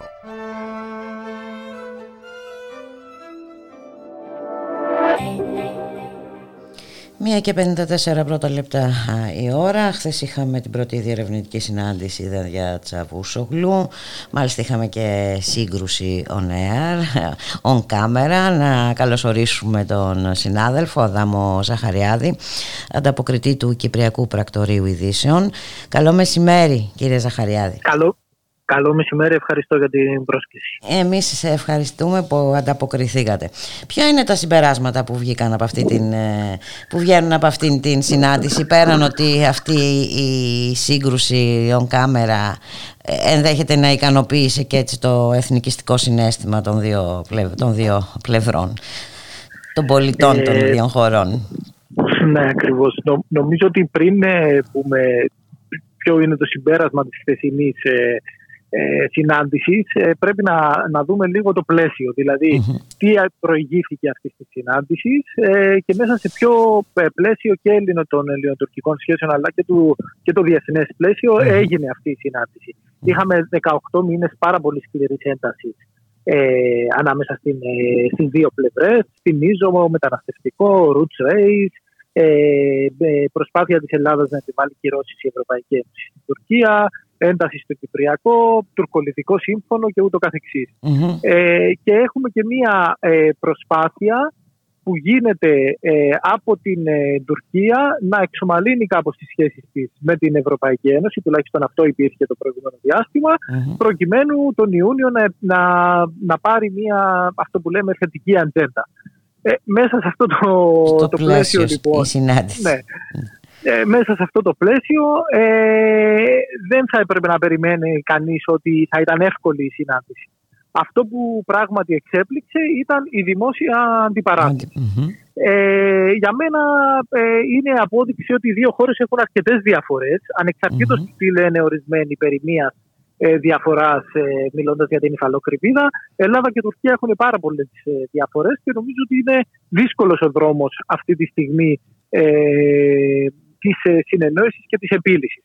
Είναι όμως ένα καλό πρώτο βήμα ότι έγινε συνάντηση και νομίζω ότι είναι ε, πολύς καιρός που έχει να πάει ένας αξιωματικός στην Τουρκία. Ε, ε, και νομίζω ότι ο διάλογος είναι ο μόνος τρόπος προκειμένου να ε- επιληθούν αυτά τα προβλήματα ε, και ε, ελπίζω να συνεχιστεί αυτός ο, αυτός ο διάλογος. Ε, Ναι, ε, φι- πέραν ε, βέβαια ακούσαμε επανάληψη των ε, θέσεων των ε, δύο πλευρών. Αλλά όπως Ναι, ε, λέτε κι εσείς, ε, ο διάλογος πρέπει να συνεχιστεί. Ε, Μόνο μέσω του διαλόγου μπορούν να επιληθούν ε, τα ζητήματα. Αλλά είναι και το γενικότερο πλαίσιο ε, δύσκολο, ε, κύριε Ζαχαριάδη. Και βέβαια αναφέρομαι και στην ένταση των σχέσεων έτσι, Ηνωμένων Πολιτειών ε, Ρωσίας ε, και τα σχέδια για το Αιγαίο, το, τα, Ακριβώς. το- βέβαια για τους υδρογονάθρακες και τα λοιπά και τα λοιπά. Τις, ε, είναι ε, δύσκολο το γενικό πλαίσιο ε, και Ακριβώς, ε, βέβαια ε, ε, εντάξει το να δίνουμε συνέχεια χρήματα για αμυντικές δαπάνες ε, δεν ωφελεί ε, κανέναν από τους δύο λαούς. Δηλαδή, Αυτό είμαι απολύτως, ε, α- απολύτως ε, σύμφωνος. Ε, και θα έλεγα επειδή έχει ξεκινήσει και μια συζήτηση επειδή βάλατε και το θέμα του, του, έτσι, του, διεθ, του διεθνούς ε, πλε- πλαισίου τις σχέσεις με οι Ηνωμένες Πολιτείες, Ρωσία και το καθεξής ε, θα έλεγα επειδή έχει ξεκινήσει και μια συζήτηση από χθες ε, για, για τους λόγους που ο κύριος Δένδιας ε, έκανε αυτή την, ε, είχε αυτή τη στάση λένε ορισμένοι ότι είναι και ένα μήνυμα στα ισοκομματικά της Νέας Δημοκρατίας ότι ε, ο κύριος Μητσοτάκης μάλλον δεν ενθουσιάστηκε και πάρα πολύ με την ε, χθεσινή εμφάνιση ότι είναι δελφίνος ο Νίκος Δένδιας και ούτω καθεξής. Α, μάλιστα. Εμένα η, η, η δική μου εκτίμηση δεν είναι αυτή. Ε, η δική μου εκτίμηση είναι ότι ε, ο Νίκος Δένδιας πήγε ε, πάρα πολύ ε, προετοιμασμένος Μμμ. για αυτού του είδους τη συνάντηση ε, σε συνεννόηση με τον Μεγάλο Μαξίμου, σε πλήρη συνεννόηση με τον Κυριάκο Μητσοτάκη και νομίζω ότι είναι μια συνειδητή επιλογή αυτή τη στιγμή της ελληνικής κυβέρνησης να παίξει αυτό το παιχνίδι. Τώρα, αν είναι σωστό ή λάθος, είναι άλλου είδους Συζήτηση. είναι άλλου είδους συζήτηση. Αλλά νομίζω ότι όλοι καταλαβαίνουν ότι από χθες, τουλάχιστον στο ακροατήριό της και όχι μόνο στο ακροατήριό της, η ελληνική κυβέρνηση κέρδισε ε, ορισμένους, ε, αρκετούς μάλλον, όχι ορισμένους, αρκετούς πόντους σε μια περίοδο που είναι υποπίεση λόγω της πανδημίας, των μέτρων, των 100 νεκρών κάθε μέρα, της κατάστασης στα νοσοκομεία και ούτω καθεξής. Ε, εκτιμώντας λοιπόν ότι ο, η Τουρκία και ο Ερντογάν ε, είναι λίγο έτσι στη γωνιά να το πούμε Μμμ. ε, λόγω, λόγω της τάσης των ΗΠΑ και του Biden λόγω του ότι η Ευρωπαϊκή Ένωση τους πιέζει προκειμένου ας πούμε, να, ε, να, να, να, να πάρει και η Τουρκία κάτι από την ε, θετική ατζέντα. Ήταν, η- ήταν το Sofa Gate και η στάση του, του Draghi υπενθυμίζω ότι ο, θα, μεγάλος, ε, ότι ο κύριος Μητσοτάκης είναι μεγάλος θαυμαστής του Μακρόν, που ό,τι αυτός συνεπάγεται σε σχέση με, τα, ε, ε, με τις σχέσεις του με την Μμμ. Τουρκία και ούτω καθεξής. Νομίζω ότι ήταν πολύ, με- πολύ ε, συνεννοημένη και μετρημένη. Ε, μα, όχι μετρημένη, συνεννοημένη Μμμ. η, η στάση του, του, του κυρίου Δένδια με τον κύριο Μητσοτάκη. Τώρα, αν αυτό θα αποβεί ε, σε καλό ή σε κακό, ε, επιτρέψτε μου να κλείνω προς τη δεύτερη άποψη. Νομίζω δηλαδή ότι θα, δημιουργηθούν, θα δημιουργηθεί νέα ένταση μετά από αυτή την, ε, ε, τη, τη συνάντηση χθες. Μάλιστα. Και σήμερα ο κύριος Τσαβούσογλου αναμένεται πάλι στα κατεχόμενα. Εντείνονται οι Ναι, προετοιμασίες για την ε, άτυπη πενταμερή διάσκεψη για το Κυπριακό που διοργανώνει ο Ακριβώς, ΙΕ στη ε. Γενέβη 27 με 29 Απριλίου. Ακριβώς. Εκεί υπάρχουν, ε, υπάρχουν δύο πολύ διαφορετικές ε, προσεγγίσεις. Από τη μία είναι η ελληνοκυπριακή και η ελληνική πλευρά ε, που λέει ότι δεν κοιτάει οτιδήποτε άλλο εκτός από τη θέση της Ελληνικής Ομοσπονδίας ε, σύμφωνα με τα ψηφίσματα των ε, Ηνωμένων Εθνών. Μμμ. Ε, και υπάρχουν ε, και οι νέες ιδέες, όπως λένε, η Τουρκία και η τουρκοκυπριακή ηγεσία, η νέα τουρκοκυπριακή ηγεσία, ε, που ουσιαστικά είναι η λύση των δύο κρατών. Μμμ. Ε, δεν μπορώ να φανταστώ πώς στην ε, Πεταμερή θα υπάρξει κάποια σο- σοβαρή εξέλιξη και να μας δίνει το δικαίωμα να ελπίζουμε σε επανέναρξη των δια- διαπραγματεύσεων. Αυτό που νομίζω ότι το καλύτερο που μπορεί κανείς να περιμένει είναι να βρεθεί ένας τρόπος ούτως ώστε ο κ. Κουντέρες να μην κηρύξει ε, οριστικό αδιέξοδο και να παραδώσει την εντολή. Να πει δηλαδή ότι δεν μπορώ εγώ να, να κάνω κάτι ε, σε σχέση με το, με το Κυπριακό. Να συνεχιστούν δηλαδή κάποιες Μάλιστα. Προσπάθειες από τα Ηνωμένα Έθνη. Ε, να δούμε πώς, ε, πώς θα εξελιχθεί. Εκεί παίζει το, υπάρχει το ζήτημα της ε, κυριαρχικής ισότητας, το οποίο βάζουν πάρα πολύ η, η Τουρκία και η Τουρκοκύπρη. Μπορεί, υπάρχουν κάποιες φόρμουλες που εξετάζονται ούτως ώστε και οι δύο πλευρές να είναι ικανοποιημένες, αλλά η δική μου εκτίμηση είναι ότι αυτή τη στιγμή ε, έχουμε ακόμα δρόμο. Μάλιστα. Να σας ευχαριστήσουμε πάρα πολύ κύριε σας Ζαχαριάδη ευχαριστώ. για τη συνομιλία. Να είστε καλά. Καλή συνέχεια. Γεια σας. Καλή συνέχεια και σε εσάς.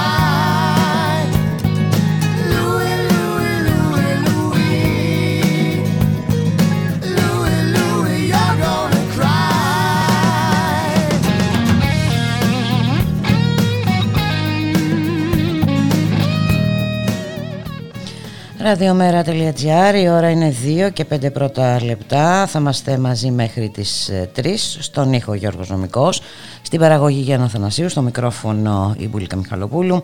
Χθες ε, ντοκουμέντο έγγραφο κατέθεσε ο κοινοβουλευτικός ε, εκπρόσωπος του ΜΕΡΑ25, Κλεόν Γροιάδης ε, στη Βουλή, που σύμφωνα με το ΜΕΡΑ25 αποδεικνύει την προνομιακή πληροφόρηση που είχε ο ΠΑΠ μέσα από τις κλειστές συνεδριάσεις του 2015 για τον κανονισμό γύρω από τα φρουτάκια ε, του οργανισμού.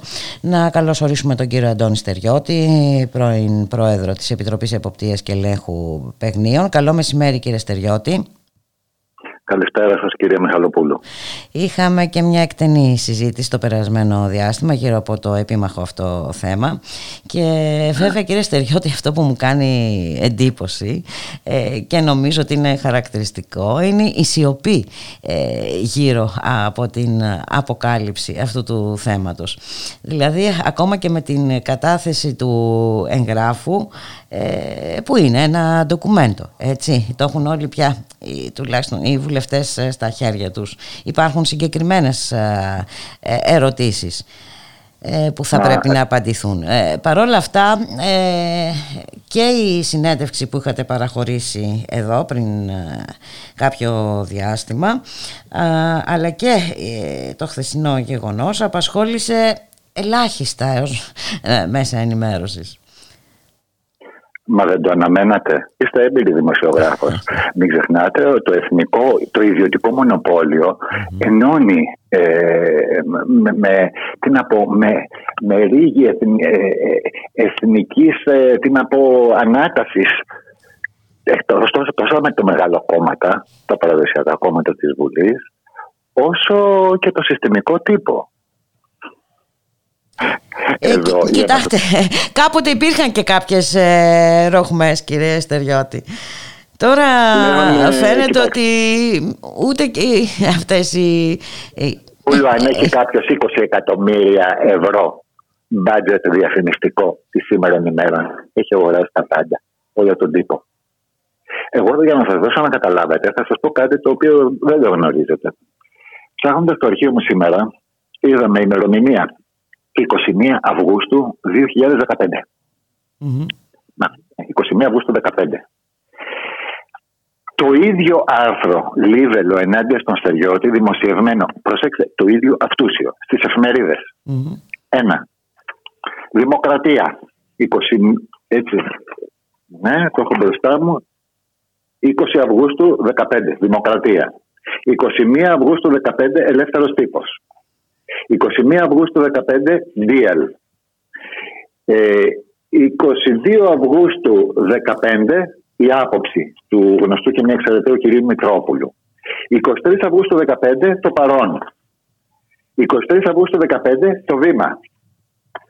Ε, 23 Αυγούστου 15 πρώτο θέμα.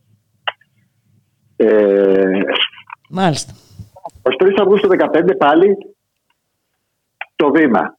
Ε, αυτό το ίδιο άρθρο αυτούσιο αναπαραγμένο. Που σημαίνει, να σας πω εγώ τι σημαίνει, έχει βγει, κάποιος το έγραψε, το έδωσε σε όλες αυτές τις εφημερίδες που σας ανεφερα και δημοσιεύτηκε αυτός ο Λίβελος.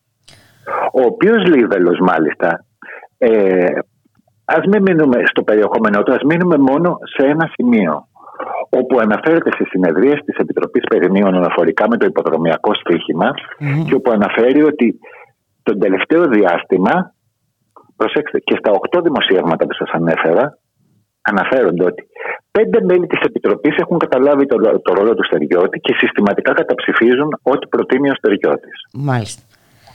Πώς είναι δυνατόν, μυστικές συνεδριάσεις της Επιτροπής, ναι. και σας το λέω με ναι. βάση νόμου, mm-hmm.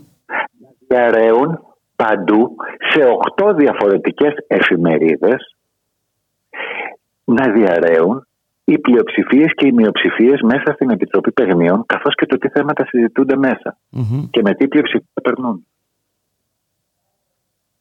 Αυτό σημαίνει ότι κάποιος έκανε, κάποιοι προφανώς έπαιξαν το ρόλο του επίορκου απέναντι τους νόμους τους οποίους όφυλαν να εφαρμόζουν και ότι ήταν μέλη της Επιτροπής Παιγνίων. Μάλιστα. Και αυτό κάπου μας φέρνει και στο συγκεκριμένο ντοκουμέντο ε, που κατέθεσε χθες ο Κλέον. Ο ελληνικός Γρηγοριάδης. σύνταγμα. Έτσι.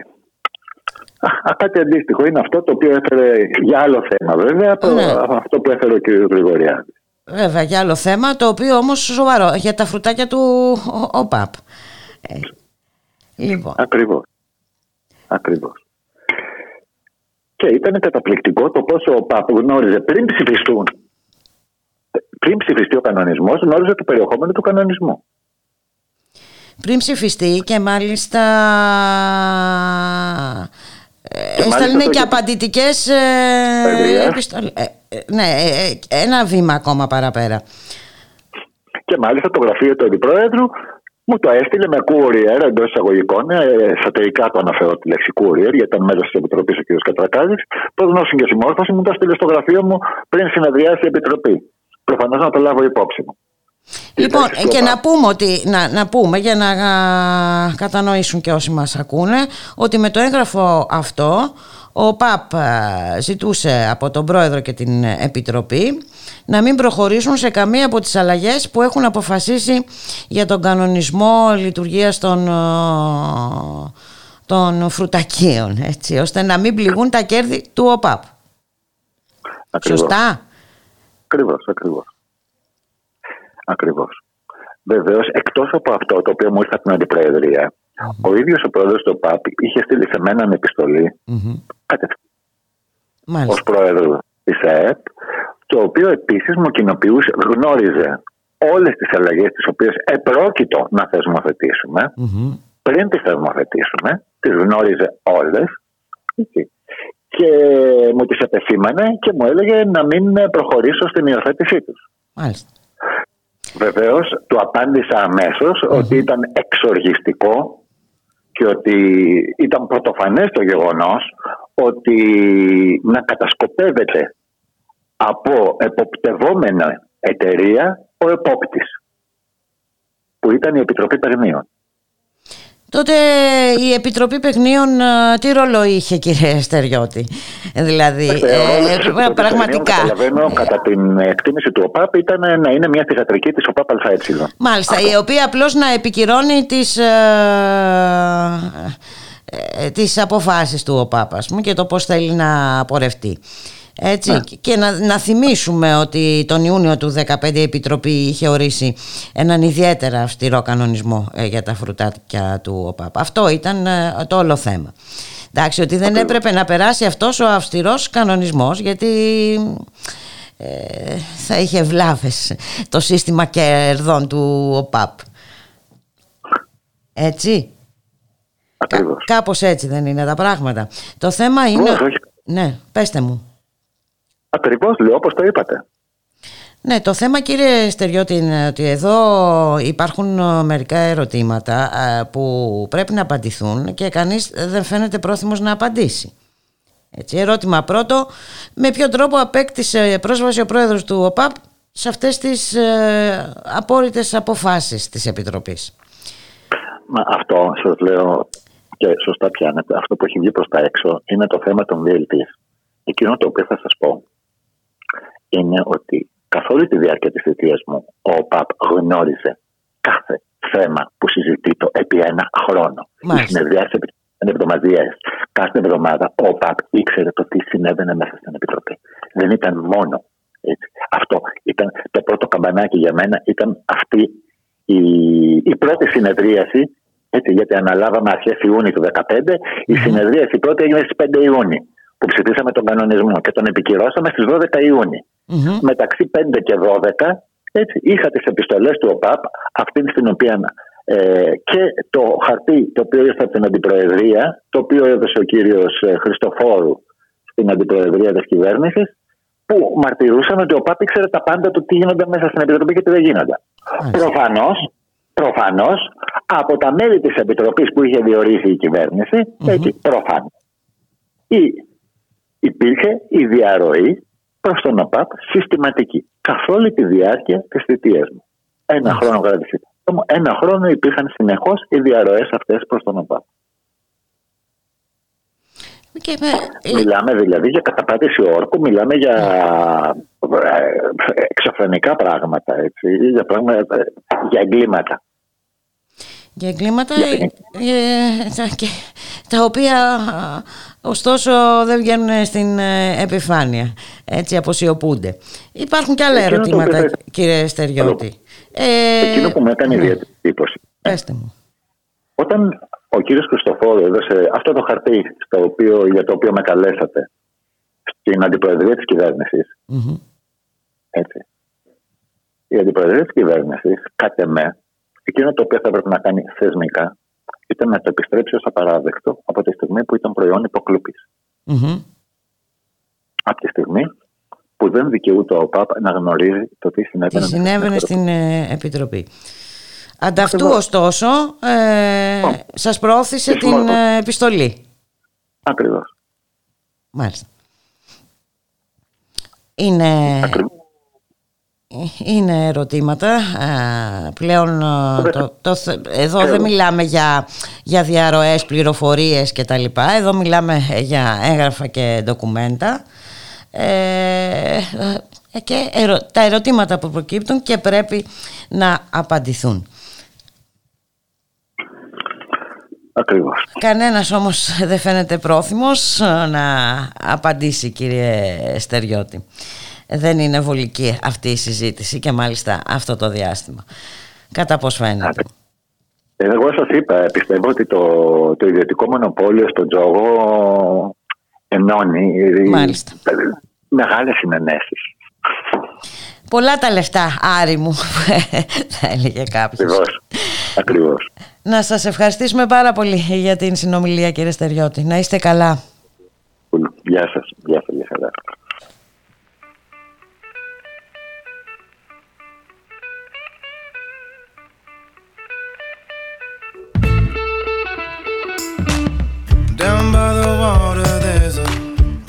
I know where I can catch a break and rest my soul. Sweet summer breeze is blowing. I got a line in my hand. Sun rays are shining down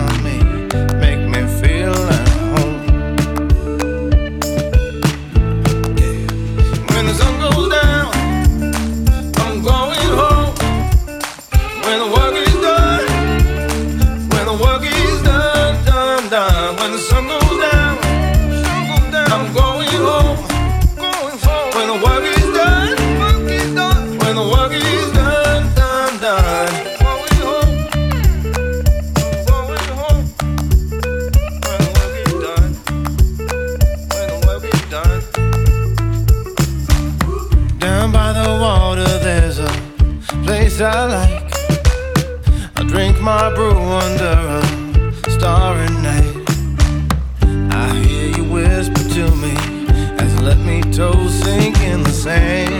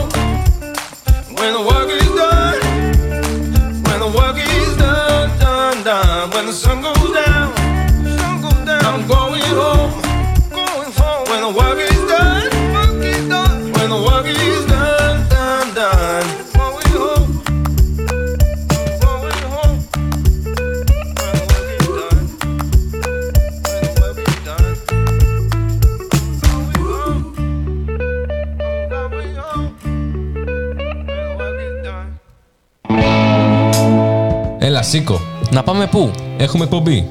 Τι εκπομπή, μωρέ, αφού έχει απαγόρευση. Ακριβώς γι' αυτό. Εμείς τα λέμε μετά την απαγόρευση. Μετά την απαγόρευση. Κάθε Τρίτη και Παρασκευή 10 με 12 το βράδυ με το Θοδωρή Βαρβαρέσο, και το Χρήστο Θανόπουλο. γιατί οι νέοι Έχουμε φωνή. If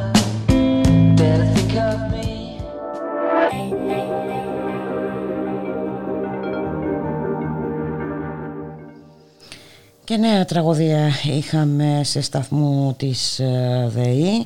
Ε, Δύο νεκροί εργαζόμενοι στο σταθμό, ατμο- στον ατμό ηλεκτρικό ε, σταθμό Αγίου Δημητρίου στην ε, Κοζάνη. Ε, Σύμφωνα με τις πρώτες ε, πληροφορίες, οι δύο εργαζόμενοι έχασαν τη ζωή τους όταν έπεσαν από το πύργο ψήξης από μεγάλο ύ- ύψος. Ε, Να θυμίσουμε ότι ε, πριν από λίγες μόλις ε, ημέρες ε, είχαμε ε, τρεις εργαζόμενους ο, νεκρούς κατά τη διάρκεια εργασιών ε, στην Εύβοια. Ε, τι να πούμε, δυστυχώς ε, αυξάνονται ε, τα εργατικά ατυχήματα και μάλιστα των εργαζομένων σε αυτές τις εργασίες. Ε, η- τα μέτρα ασφαλείας ε, προφανώς ε, δεν ε, τηρούνται. Ε, οι εργολάβοι ε, ενδιαφέρονται περισσότερο για το κέρδος από ό,τι φαίνεται παρά για τις ε, ζωές ε, των ε, ανθρώπων. Δεν έχουμε ε, περισσότερες πληροφορίες ε, προς το παρόν και να περάσουμε σε ένα άλλο θέμα. Να περάσουμε στο θέμα της ε, εκπαίδευσης. Εχθές είχαμε πανεκπαιδευτικά ε, συλλαλητήρια σε όλη τη χώρα. Το μήνυμά τους έστειλαν ε, οι φοιτητές ε, και για τον περίφημο νόμο Κεραμέως ε, Χρυσοχοίδη αλλά και για τις αλλαγές ε, στην τριτοβάθμια εκπαίδευση. Να καλωσορίσουμε τη Σοφία Θεοτοκά, είναι φοιτήτρια της νομικής μέλος της Αριστερής Ενότητας. Καλό μεσημέρι Σοφία. Καλό μεσημέρι, γεια σας.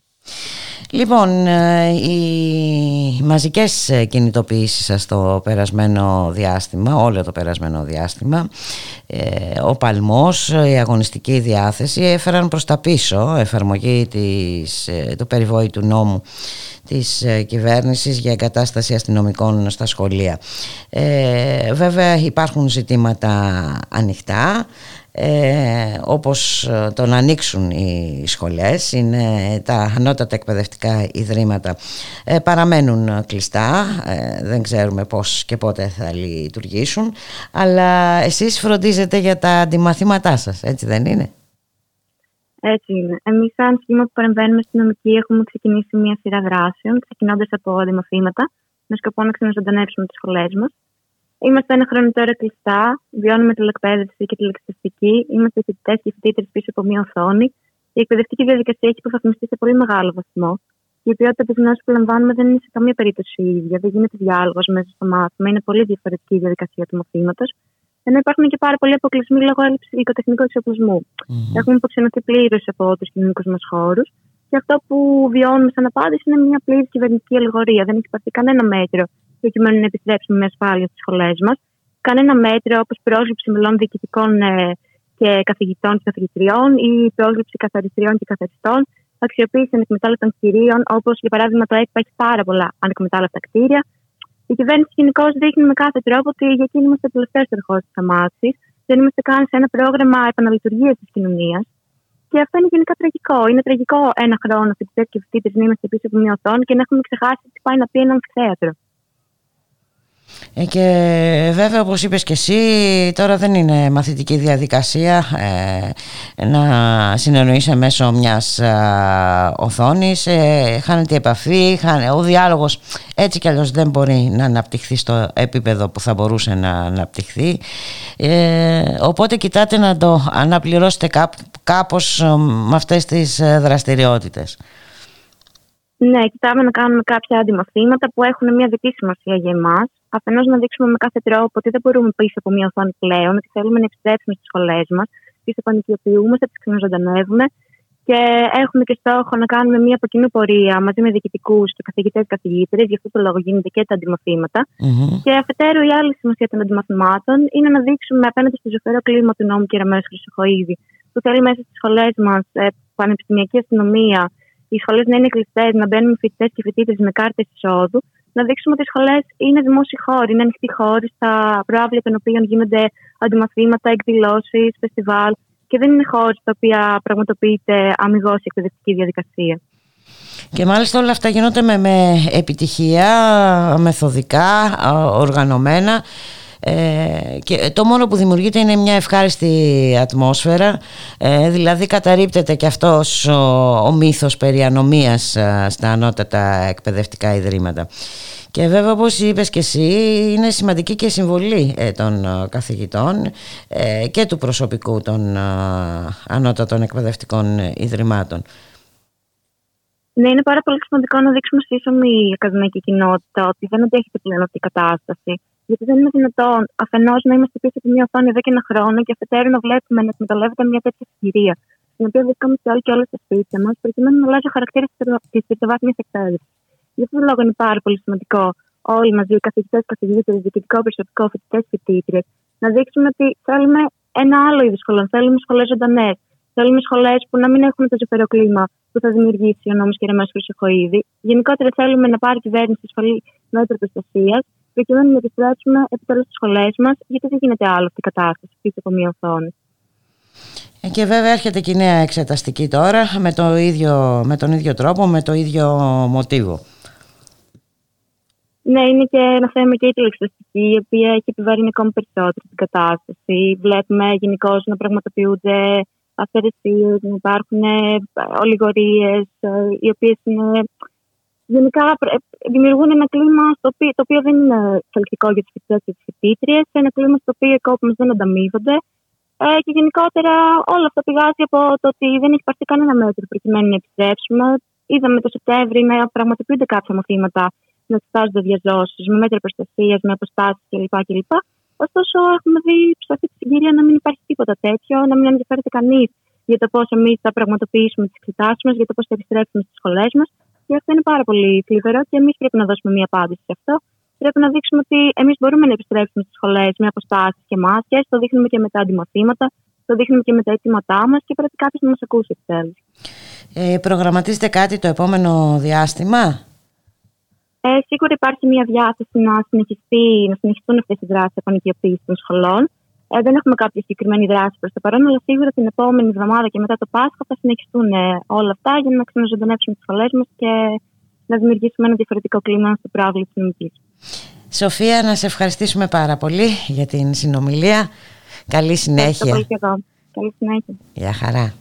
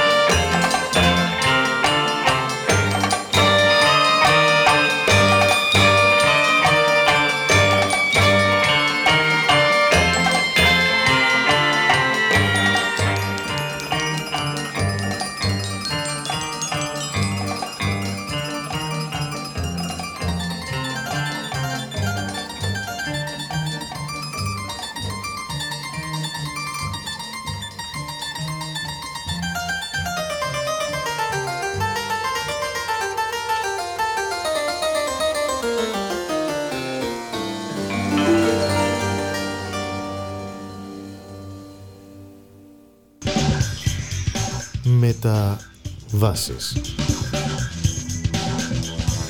Η εκπομπή κίνησης ιδεών του Κέντρου Μετακαπιταλιστικού Πολιτισμού.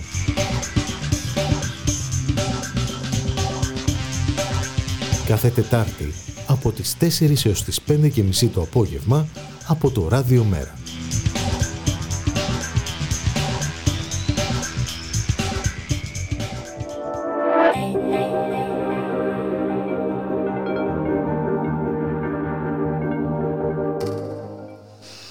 2 και 32 πρώτα λεπτά να φύγουμε από την Ελλάδα, να πάμε στην Γαλλία. Πέρασε χθες από τη Γαλλική Εθνοσυνέλευση ο νόμος περί οικουμενικής ασφάλειας που προβλέπει μεταξύ άλλων ποινικοποίηση δημοσιοποίησης φωτογραφιών ή και ονομάτων αστυνομικών ενδράση.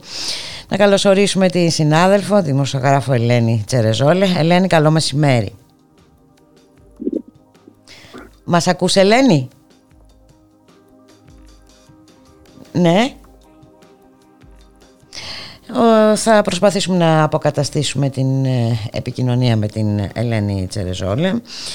Λοιπόν, ε, το άρθρο ε, 24 του νέου νόμου, αυτού του νόμου, συνεχίζει να προκαλεί ε, αντιδράσεις καθώς όπως έχουν καταγγείλει και ε, οργανώσεις για τα ανθρώπινα δικαιώματα μεταξύ των οποίων και η Διεθνής Αμνηστία αλλά και συνδικάτα και οργανώσεις από το χώρο του τύπου όπως η Ρεπόρτερ Χωρίς Σύνορα περιορίζοντας ε, τις ελευθερίες ε, του τύπου δίνει πράσινο φως στην αστυνομία να χρησιμοποιήσει περισσότερη βία οι αλλαγές που έγιναν απαιτούν να αποδειχθεί η κακή πρόθεση όποιου κοινοποιεί φωτογραφίες αστυνομικών, είτε η πρόκληση να τους εντοπίσουν με στόχο να βλάψουν τη σωματική ή ψυχική ακαιρότητα των αστυνομικών. Για τους αστυνομικούς μιλάμε πάντα. Ε, αρνητικά ε, σχολίασε την ε, επικύρωση ε, του νόμου ή εκ των ε, διευθυντών των ρεπόρτερ χωρίς σύνορα, Πολίνα Αντεμεβέλ, ε, που χαρακτήρισε ολιστηρό αυτό το περί κακής ε, πρόθεσης. Ε, κατανοούμε, είπε, τις ανησυχίες της αστυνομίας και την ανάγκη να προστατευθεί, αλλά αυτή τη στιγμή αυτό γίνεται σε βάρος της ελευθερίας ε, του τύπου και των δημοσιογράφων. Έχουμε όμως τώρα στην τηλεφωνική μας γραμμή την Ελένη Τσερεζόλε. Καλό μεσημέρι Ελένη. Καλό μεσημέρι.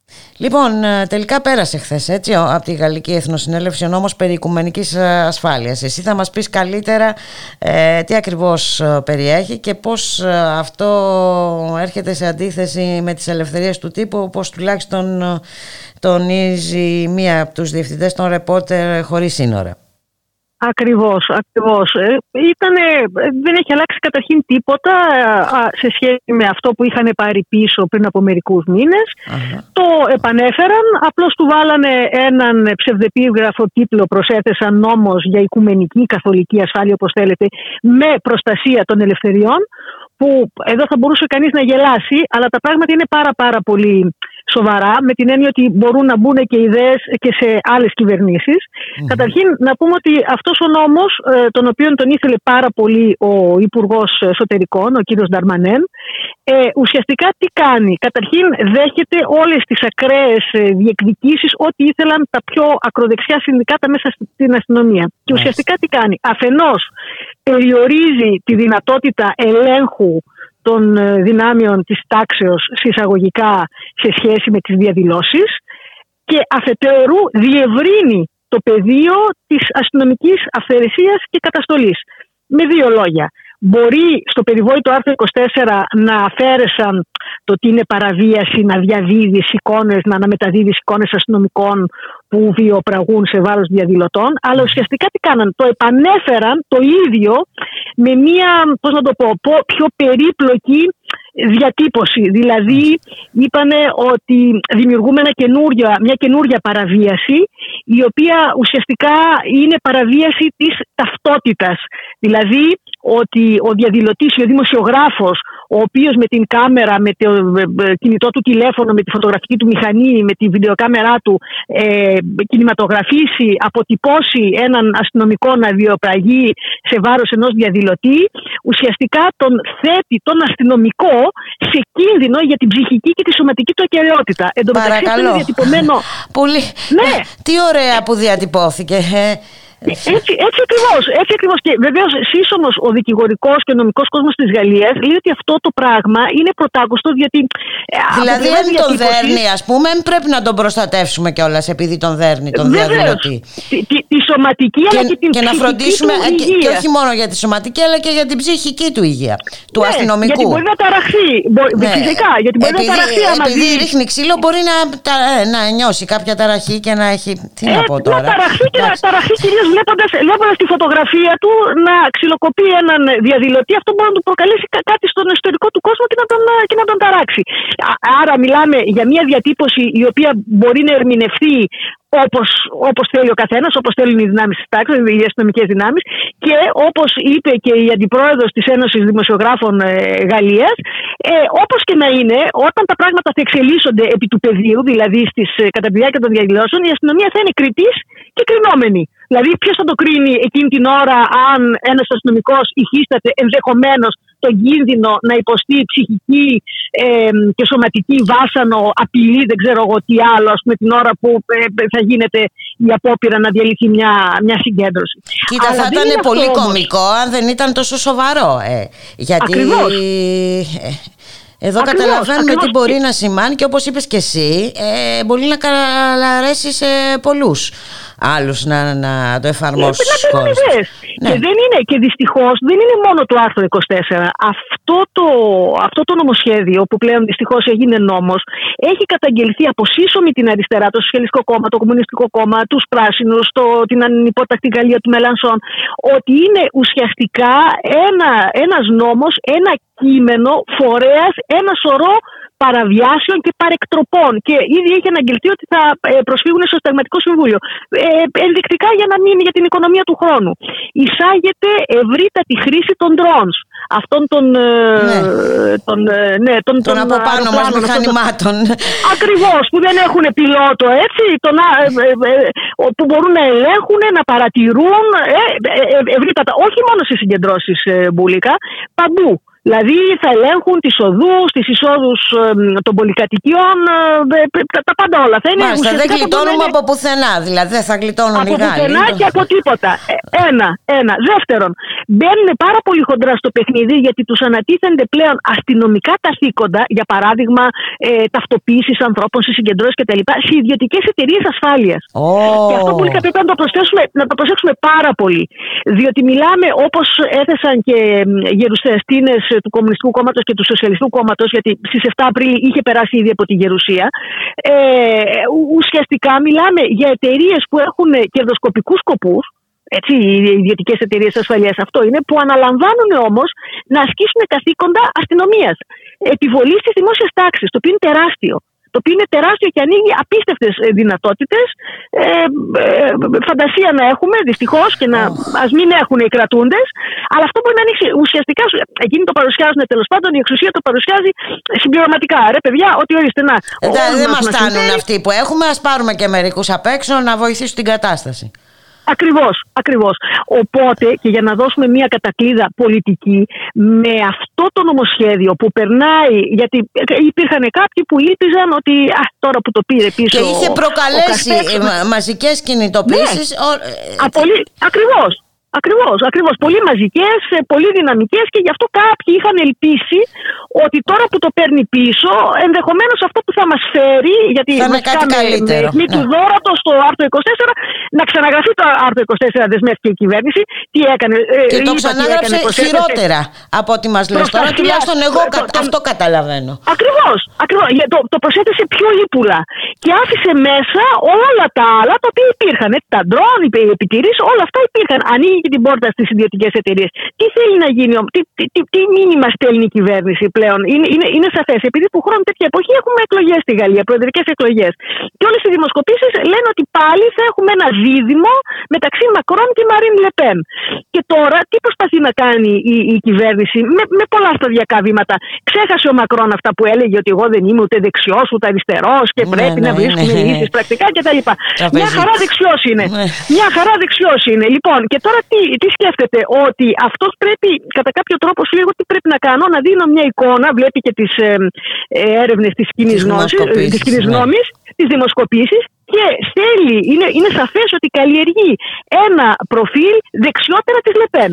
Μάλιστα, Αυτό είναι. διαλέξτε τον πιο καλό δεξιό δηλαδή. Εμένα, το Μακρόν, προκειμένου. Ακριβώς. Ε; Ακριβώς, ακριβώς. Ακριβώς. Ό,τι μας αφορά το θέμα είναι να μην τους μπουν ιδέες. Γιατί αυτό το νομοσχέδιο είναι ένα απίστευτης ε, και ύπουλης σύλληψης, επιβολής ε, αυθαιρεσίας αστυνομικής, καταστολής με τρόπους πολύ. που δεν λένε το όνομά τους στην πραγματικότητα, αλλά επί του πεδίου είναι, μπορεί να είναι ε, αφάνταστα αποτελεσματικοί και να μας οδηγήσουν σε καταστάσεις που δεν έχουμε ξαναζήσει ποτέ. Και αν ε, σκεφτούμε ότι ο, για να έρθουμε εδώ στα δικά μας ότι ο Κυριάκος Μητσοτάκης έχεις σε ιδιαίτερη εκτίμηση τον Εμμανουέλ Μακρόν ε, θα πρέπει νομίζω να αρχίσουμε να φοβόμαστε. ε. Να Ή- είμαστε, να είμαστε έτοιμοι για όλα. Α, να είμαστε ναι, έτοιμοι ναι, για όλα. είμαστε έτοιμοι για όλα. Έχουμε δει και όλα τα προηγούμενα, ο- το, όλο το διάστημα που μας πέρασε και το πόσο αποτελεσματική ήταν ε, στην τήρηση της τάξης και της ασφάλειας και της τρομοκράτησης των, και της παραβίασης των ανθρωπίνων ε, δικαιωμάτων. Ναι, ε, Ακριβώς, όπως τα λες ακριβώς, Ελένη, ακριβώς. να σε ευχαριστήσουμε πάρα πολύ. Δεν μπορώ να πω ότι μας, Να είστε έ- μας καλά. έκανες την καρδιά περιβόλη. να είσαι καλά. δεν, ήταν, δεν ήταν ο σκοπός μου αυτό. να είσαι καλά, καλή συνέχεια. Καλή συνέχεια επίσης, χαιρετώ. Γεια χαρά.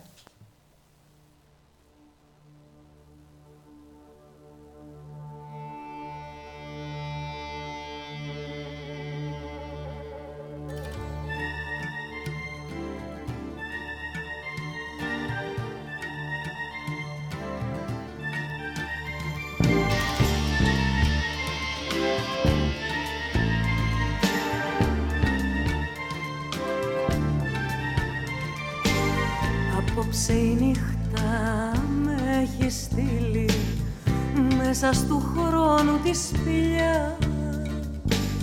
Με δυναμίτη και φυτίλι να ταξιδέψω στα παλιά.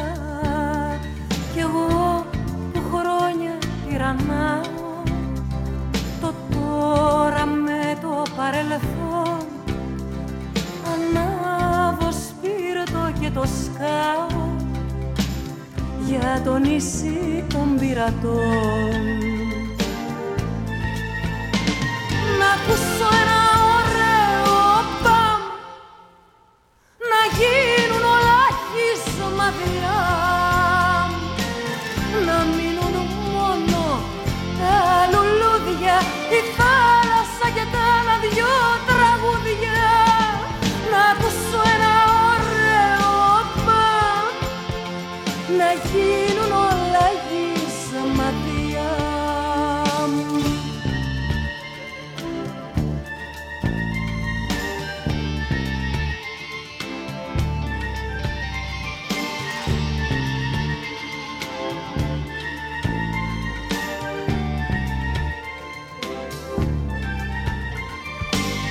με στη φωτιά τα περασμένα έρωτες και πολιτικές ψέματα προμελετημένα.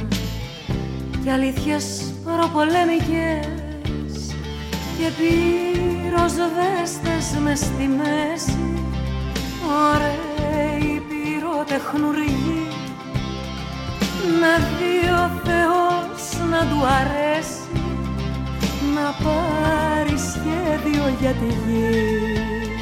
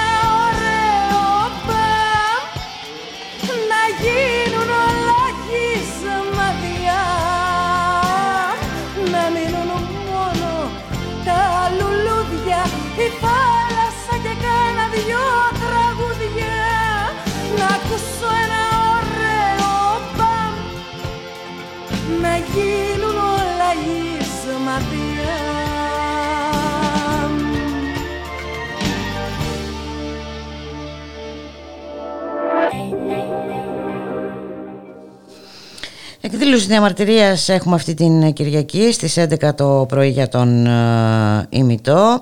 Η εκδήλωση διαμαρτυρίας αφορά τα σχέδια διατήρησης και επέκτασης του κέντρου υψηλής τάσης Ηλιούπολης ε, Αργυρούπολης καθώς και στα σχέδια ε, ανα- η διαμαρτυρία αφορά και τα σχέδια συρρήκνωσης της προστασίας του ημιτού. Περισσότερο όμως θα μας πει ο κύριος Θοδωρής ε, Χορόζογλου. Είναι μέλος των κινήσεων κατοίκων ε, για τον ημιτό. Καλό μεσημέρι κύριε Χορόζογλου Καλό μεσημέρι. Ευχαριστώ για την πρόσκληση. εμείς ευχαριστούμε που είστε μαζί μας και για πέστε μας τι ακριβώς ε, σχέδια υπάρχουν εκεί για τον ημιτό και τι επιπτώσεις θα έχουν αυτά; Κοιτάξτε να δείτε, αυτή είναι μια πάρα πολύ παλιά ιστορία. Ε, το 2011, από το 2011 ισχύει ένα προεδρικό διάταγμα σαν πλαίσιο προστασίας του ημιτού, το οποίο χωρίζει το βουνό σε δύο ζώνες.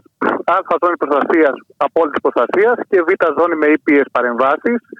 Ε, τώρα η κυβέρνηση με τη στρατηγική μελέτη περιβαλλοντικών επιπτώσεων που έχει βγάλει σε διαβούλευση προωθεί νέο προεδρικό διάταγμα το οποίο αποτελεί οπισθοδρόμη του προηγούμενου, το οποίο χωρίζει και κατακαιρματίζει σε ζώνες προστασίας τον ημιτό. Ε, να πούμε και μέσα στην έκταση του ημιτού είναι και το πάρκο Γουδί, έτσι, και όπου εκεί πέρα επιχειρούνται ασύμβατες στήσει χρήσης. Ε, και έτσι διευκολύνει γεωργικές χρήσεις, ε, χρήσεις ε, δημοσίου συμφέροντος, ε, ε, νομιμοποίηση αφαιρέτων, αφαιρέτων οικισμών κτλ. κτλ. Ε, εχμή του δόρατος εδώ στη, στα κινήματα για την προστασία του ημιτού αποτελεί η περιοχή της Ηλιούπολης και της Αργυρούπολης λόγω μη- αντανακλαστικών που, αντανακλαστικών που έχει αναπτύξει εδώ η περιοχή, οι κάτοικοι της περιοχής λόγω του κέντρου υψηλής τάσης που λειτουργεί παράνομα εδώ και δύο δεκαετίες ε, στα όρια Ημι- ε, Ηλιούπολης Αργυρούπολης και στο Β ζώνη προστασίας του ημιτού. Ε, έχουν γίνει πάρα πολλοί αγώνες στο παρελθόν με 25 δημιουργίε στο ΜΑΤ που μπήκαμε στην πόλη μας εδώ της Ηλιούπολης και ήταν επί μήνες με αστυνομική συνοδεία οι κάτοικοι να πηγαίνουν στα σπίτια τους, ε, με συγκρούσεις. Ε, το οποίο κέντρο υψηλής τάση βρίσκεται δίπλα σε σχολεία, δίπλα σε αθλητικές εγκαταστάσεις, μέσα στη ζώνη προστασίας του ημιτού και έχει αποτελέσει η αιχμή του δόρατο των κινητοποιήσεων όλα αυτά τα Μάλιστα. χρόνια. Δηλαδή δεν φτάνει που λειτουργεί παράνομα δύο και δύο χρόνια. Υπάρχουν και σχέδια ε, επέκτασης. Μάλιστα, εδώ στο, στη δεκαετή, στο δεκαετή σχεδιασμό του ΑΔΜΙΕ ε, βλέπουμε ότι έχει ε, βάζει μέσα στους σχεδιασμούς τους ε, την επέκταση του ΚΙΤ από 150 kV που είναι αυτή τη στιγμή και λειτουργεί ήδη παράνομα σύμφωνα και με αποφάσεις του ΣΤΕ. Που υπάρχουν, υπάρχουν τρεις αποφάσεις του ΣΤΕ να φύγει, δηλαδή να απομακρυνθεί τελείως το κέντρο, το ΚΙΤ. Ε, το 5 και το 6, τώρα δεν έχω πώς να με συγχωρήσετε τις, τις αποφάσεις συγκεκριμένα σας πω τώρα τα Καλά, νούμερα. εντάξει, δεν έχει σημασία. Σημασία έχει ότι υπάρχουν Έχει αυτές οι σημασία, ναι. αποφάσεις και παρόλα αυτά συνεχίζεται η, παράλλη- η παράνομη λειτουργία. Και όχι μόνο αυτό, μόνο, ναι. αλλά ε, Συνεχίζεται. θα επεκταθεί κιόλας. Ακριβώς. Και εκτός αυτού ε, έχουμε και το Δήμο Αλήμου, ο οποίος επειδή υπάρχει μια ανάγκη εδώ για κημητήριο του Δήμου Αλήμου Ηλιούπολης και Ελληνικού Αργυρούπολης, να γίνει ένα διαδηματικό κημητήριο, ήρθε στο, στο φως στο Δημοτικό Συμβούλιο της Ηλιούπολης ε, το προηγούμενο φθινόπωρο, την προηγούμενη άνοιξη μάλλον, ε, ότι βα- ε, πώς το λένε, σχεδιάζουν να γίνει εκεί πέρα και διαδημοτικό κημητήριο. Δηλαδή, η ΔΕΗ, ο ΑΔΜΙΕ μάλλον, έχει δώσει έγγραφο, βρήκαμε ένα έγγραφο του ΑΔΜΙΕ, ο οποίος δίνει σαν προπόθεση για να δώσει την έκταση, η οποία την έχει πάρει και με θολούς τρόπους, εν πάση περιπτώσει, μην επεκταθούμε σε αυτό, ε, να γίνει η αναβάθμιση του ΚΙΤ. Το οποίο ο Δήμος Αλήμου το έχει δεχτεί, αλλά ο Δήμος Ηλιούπολης, ενώ αρχικά το δέχτηκε, μετά με τις πιέσεις εδώ των κατοίκων, το πήρε πίσω. Μάλιστα. Και όλα αυτά καταλαβαίνουμε τι επιπτώσεις θα έχουν ε, και στο περιβάλλον ε, και στη, της περιοχής και όλα αυτά για το, τι δυσμενείς επιπτώσεις και για τους κατοίκους της περιοχής και όλα αυτά τα ζητήματα. Ε, ε, εδώ αποτελεί ένα πάρα πολύ μεγάλο ζήτημα στην τοπική κοινωνία και γνωρίζουμε και τις επιπτώσεις ακτινοβολίας κτλ. Και εμείς αυτό που ζητάμε είναι να απομακρυνθεί τελείως. Γιατί ανά καιρούς έχουν προταθεί διάφορες λύσεις, δηλαδή υπογειοποιήσει κτλ. Μέσες λύσεις, τα οποία προφανώς και η, η τοπική κοινωνία δεν μπορεί να το δεχτεί. Μάλιστα. Οπότε έχουμε λοιπόν την ε, Κυριακή στις 11 το πρωί Εκδήλωση Ναι, 17 διαμαρτυρίας. Απρίλη, στις 11 το πρωί με φορείς της Ηλιούπολη, την Επιτροπή ημιτρό του 2021 που είναι δημοτικέ πατάξει από, την Ευρύ- από τους Ευρύ- από τους όμορους Δήμους και τη Διαδημοτική Επιτροπή για την Προστασία του ημιτού. Μάλιστα, 8 συλλογικότητες από κοινού έτσι του Δήμου Ηλιούπολης. Μάλιστα. Και επίσης καλή και η συνέλευση αγώνα κατοίκων Ηλιούπολης. Ε, να σας ευχηθούμε καλή επιτυχία και Να είστε καλά. καλούς αγώνες. Να είσαστε καλά. Να είσαστε καλά. Ευχαριστούμε. Γεια χαρά. Γεια σας.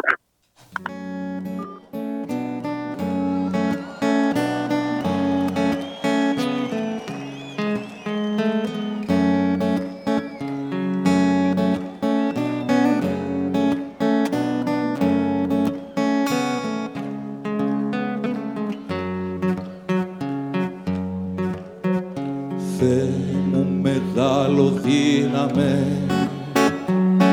που σε ψηλά εκεί πάνω. Ρίξε λιγάκι του μπεκί Θεούλη μου στον αργυλέ μου απάνω. Ρίξε λιγάκι του μπεκί Θεούλη μου στον αργυλέ μου απάνω. Ραμ, παραπαπαραραμ, ταραταταραραμ, παραπαραιταταμ, παραταριρουραμ, παραπαπαραραμ, ταραπαπτηριραμ, ταραταραιταταμ, ταραταραταταμ.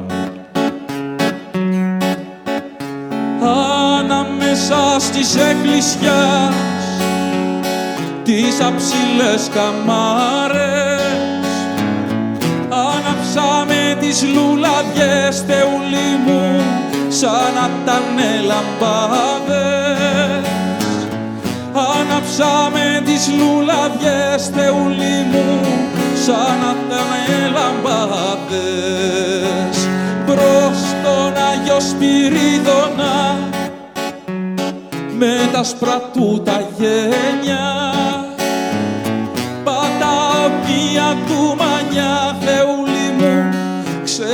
ξεραίνεται στα γέλια. Τραβάω μία του μανιά θεούλη μου ξεραίνεται στα γέλια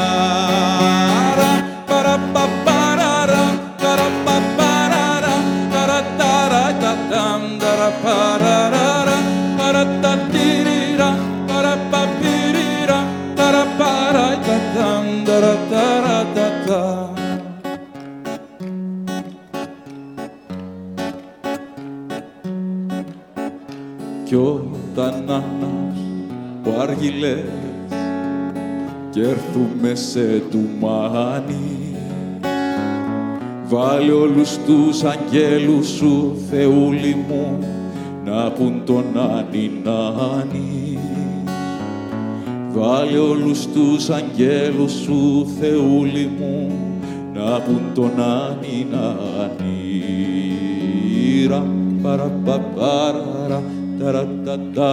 Ρα, para para ta, taratari ra ram taratatiri ra para pa para ra ta, tata para para tata.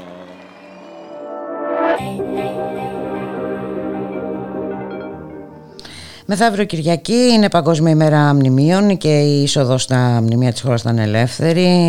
Ευκαιρία είναι να επισκεφθούμε την Ακρόπολη και να δούμε με τα μάτια μας τι συμβαίνει εκεί.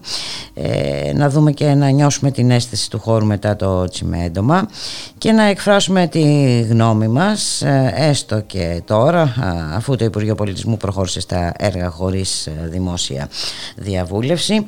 Πάμε όμως ε, να ολοκληρώσουμε και την σημερινή μας ε, εκπομπή με ένα άλλο θέμα. Σήμερα έχουμε μια πολύ ενδιαφέρουσα ε, συζήτηση για τις ε, έμφυλες διακρίσεις στην ε, Ελλάδα ως αποτέλεσμα του κυρίαρχου ακόμη και σήμερα πατριατικού αφηγήματος. Την ε, συζήτηση διοργανώνουν οι τομείς ισότητας φύλου και ΛΟΑΤΚΙ ανθρωπίνων δικαιωμάτων, ε, εργασίας και κοινωνικών ασφαλίσεων και μέσων ενημέρωσης του ΜΕΡΑ 25 σε συνεργασία με την Επιτροπή Προσυνεδριακού Διαλόγου του ΜΕΡΑ 25.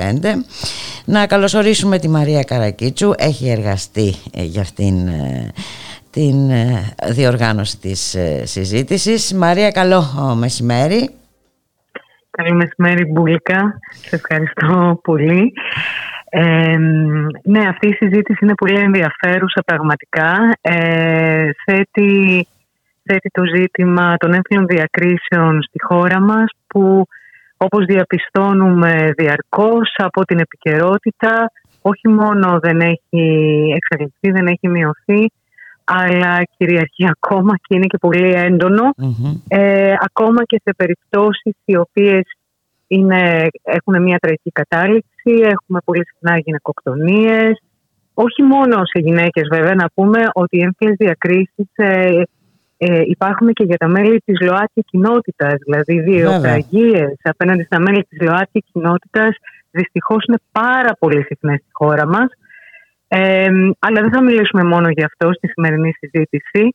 Θα μιλήσουμε για τις διακρίσεις γενικότερα στην εργασία, στην οικογένεια και στα μίντια για τις ε, διακρίσεις που, υ- που, υ- που υπάρχουν στην εργασία. Δεν έχουμε δυστυχώς ίσους όρους, άσχετα με το τι λέει ο νόμος στην πράξη.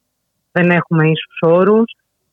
Στην οικογένεια, ο τρόπο που παρουσιάζεται το, το φύλλο μέσα από τα μέσα μαζικής ενημέρωσης. Και έχουμε πολύ σημαντικούς καλεσμένους για το θέμα αυτό. Ε, η Εύα Ιαμπάζη, δικηγόρος, η Σύση Βοβού, αντιπρόεδρος της Φεμινιστικής Συλλογικότητας στο ΜΟΒ, ο Κωνσταντίνος ο Κανελόπουλος που είναι Γενικός Γραμματέας της Ελληνικής Εταιρείας Πολιτικής Επιστήμης, ο Σπύρος ο Πιπίλας, ο πρόεδρος του Σωματείου Ελληνικών Ηθοποιών, η Άννη Παπαρούσου, δικηγόρος, πολύ σημαντική. Η δικηγόρος Η Αρετή υπεράσπισε Προβα- σε σοβαρές περιπτώσεις φόνου και ξυλοδαρμού, τρανς, ε, γυναικών και βέβαια και όσων έχουν υποστεί και την αστυνομική βία. Ε, αναφέρομαι στα Ακριβώς. πρόσφατα γεγονότα στη Νέα Σμύρνη. Ναι. Ακριβώς, ακριβώς.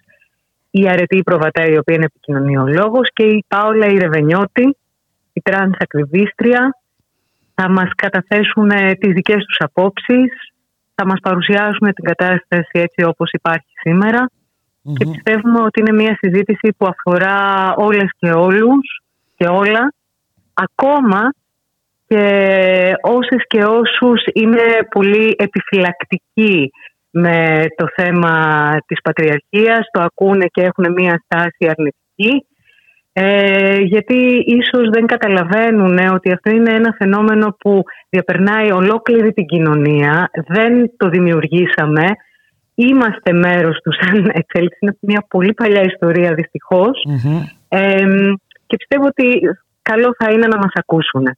Θα μας πεις τις ώρες. Οι ώρες, ναι βέβαια, σήμερα θα είναι στις 8, 8 με 10 από το κανάλι του Μέρα 25 στο YouTube. Μμμ. Συντονιστείτε. Ε, οι θεατές μπορούν να στείλουν ε, τις ερωτήσεις τους στο διάλογος παπάκιμέρα25.gr Μμμ. και φυσικά να πω και ότι τη συζήτηση θα τη συντονίσεις εσύ. Ε, εντάξει, δεν χρειαζόταν αυτό. και σε ευχαριστούμε πάρα πολύ. Αλίμονο. Εντάξει. Ε, Και να σε να πω ευχαριστώ. και Ναι. κάτι άλλο τελευταίο. Δεν εργάστηκα μόνο εγώ. Εργάστηκε και η Εύη Γάτο από την Επιτροπή Προσυνεδριακού Διαλόγου και κυρίως οι τομείς πολιτισμού, ανθρωπίνων δικαιωμάτων, ισότητας φύλου και ΛΟΑΤΚΙ Plus, εργασίας και μέσω μαζικής ενημέρωσης. Ήταν μια συλλογική δουλειά. Συλλογική δουλειά. Ωραιότατα. Ε, και πιστεύω ότι θα έχει, καλέ, θα έχει καλά αποτελέσματα. Αν ε, κρίνω βέβαια και από τους καλεσμένους είναι ε, ε, εκλεκτοί οι καλεσμένοι και σίγουρα Ναι. η συζήτηση θα έχει ενδιαφέρον. Να σε ευχαριστήσω πάρα πολύ Μαρία. Καλή επιτυχία λοιπόν στην ε, Ευχαριστούμε πάρα σημερινή πολύ. συζήτηση. Να είσαι καλά. Γεια Φυσικά. χαρά. Καλό μεσημέρι σε όλους τους ακροατές και όλες τις ακροάτριες. Γεια χαρά Μαράκη. Γεια. Και ήρθε η ώρα να σας αποχαιρετήσουμε κοντά σας για δύο ώρες ε, στον ήχο ο Γιώργος Νομικός ε, στην παραγωγή της εκπομπής Γιάννα Θανασίου στο μικρόφωνο η Μπουλίκα Μιχαλοπούλου να σας ευχηθούμε να είστε όλοι και- και όλες καλά να έχετε ένα καλό Σαββατοκύριακο καλώς εχόντων των πραγμάτων θα τα ξαναπούμε τη Δευτέρα στη μία το μεσημέρι Γεια χαρά.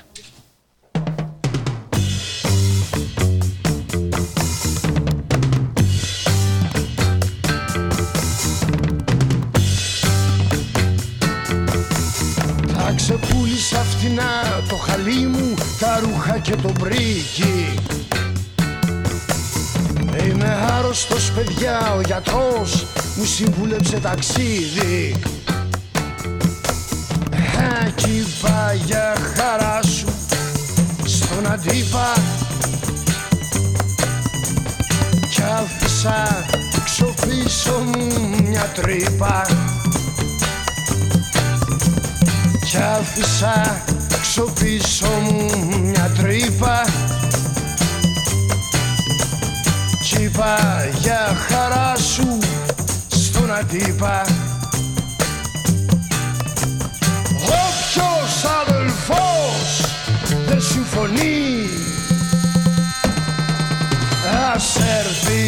ας μου δώσει ένα φιλί. Τα καλύτερα παιδιά κουράστηκαν και γύρισαν στο σπίτι. Το ξημέρωμα αργεί και δεν βρίσκεται παρέα για ξενύχτη. Στέκομαι στη στάση το βραδάκι. Αχ πάει το χρυσό καλοκαιράκι. Αχ πάει το χρυσό καλοκαιράκι. Κι οι τουρίστες φορτωθήκαν το δισάκι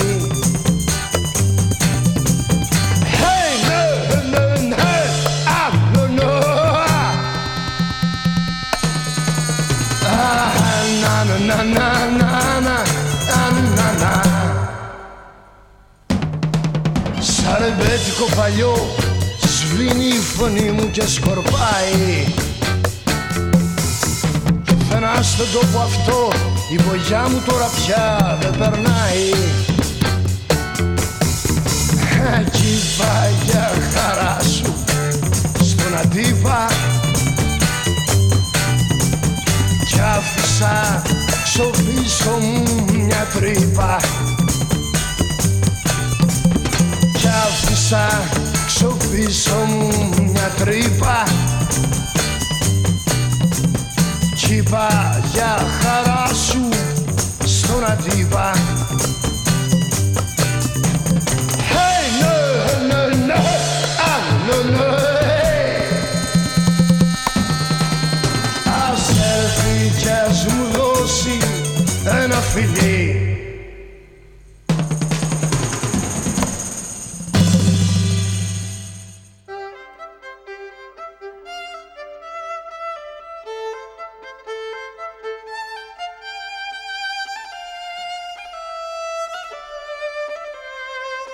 Ραδιομέρα. Η ανυπακοή στο ραδιόφωνο.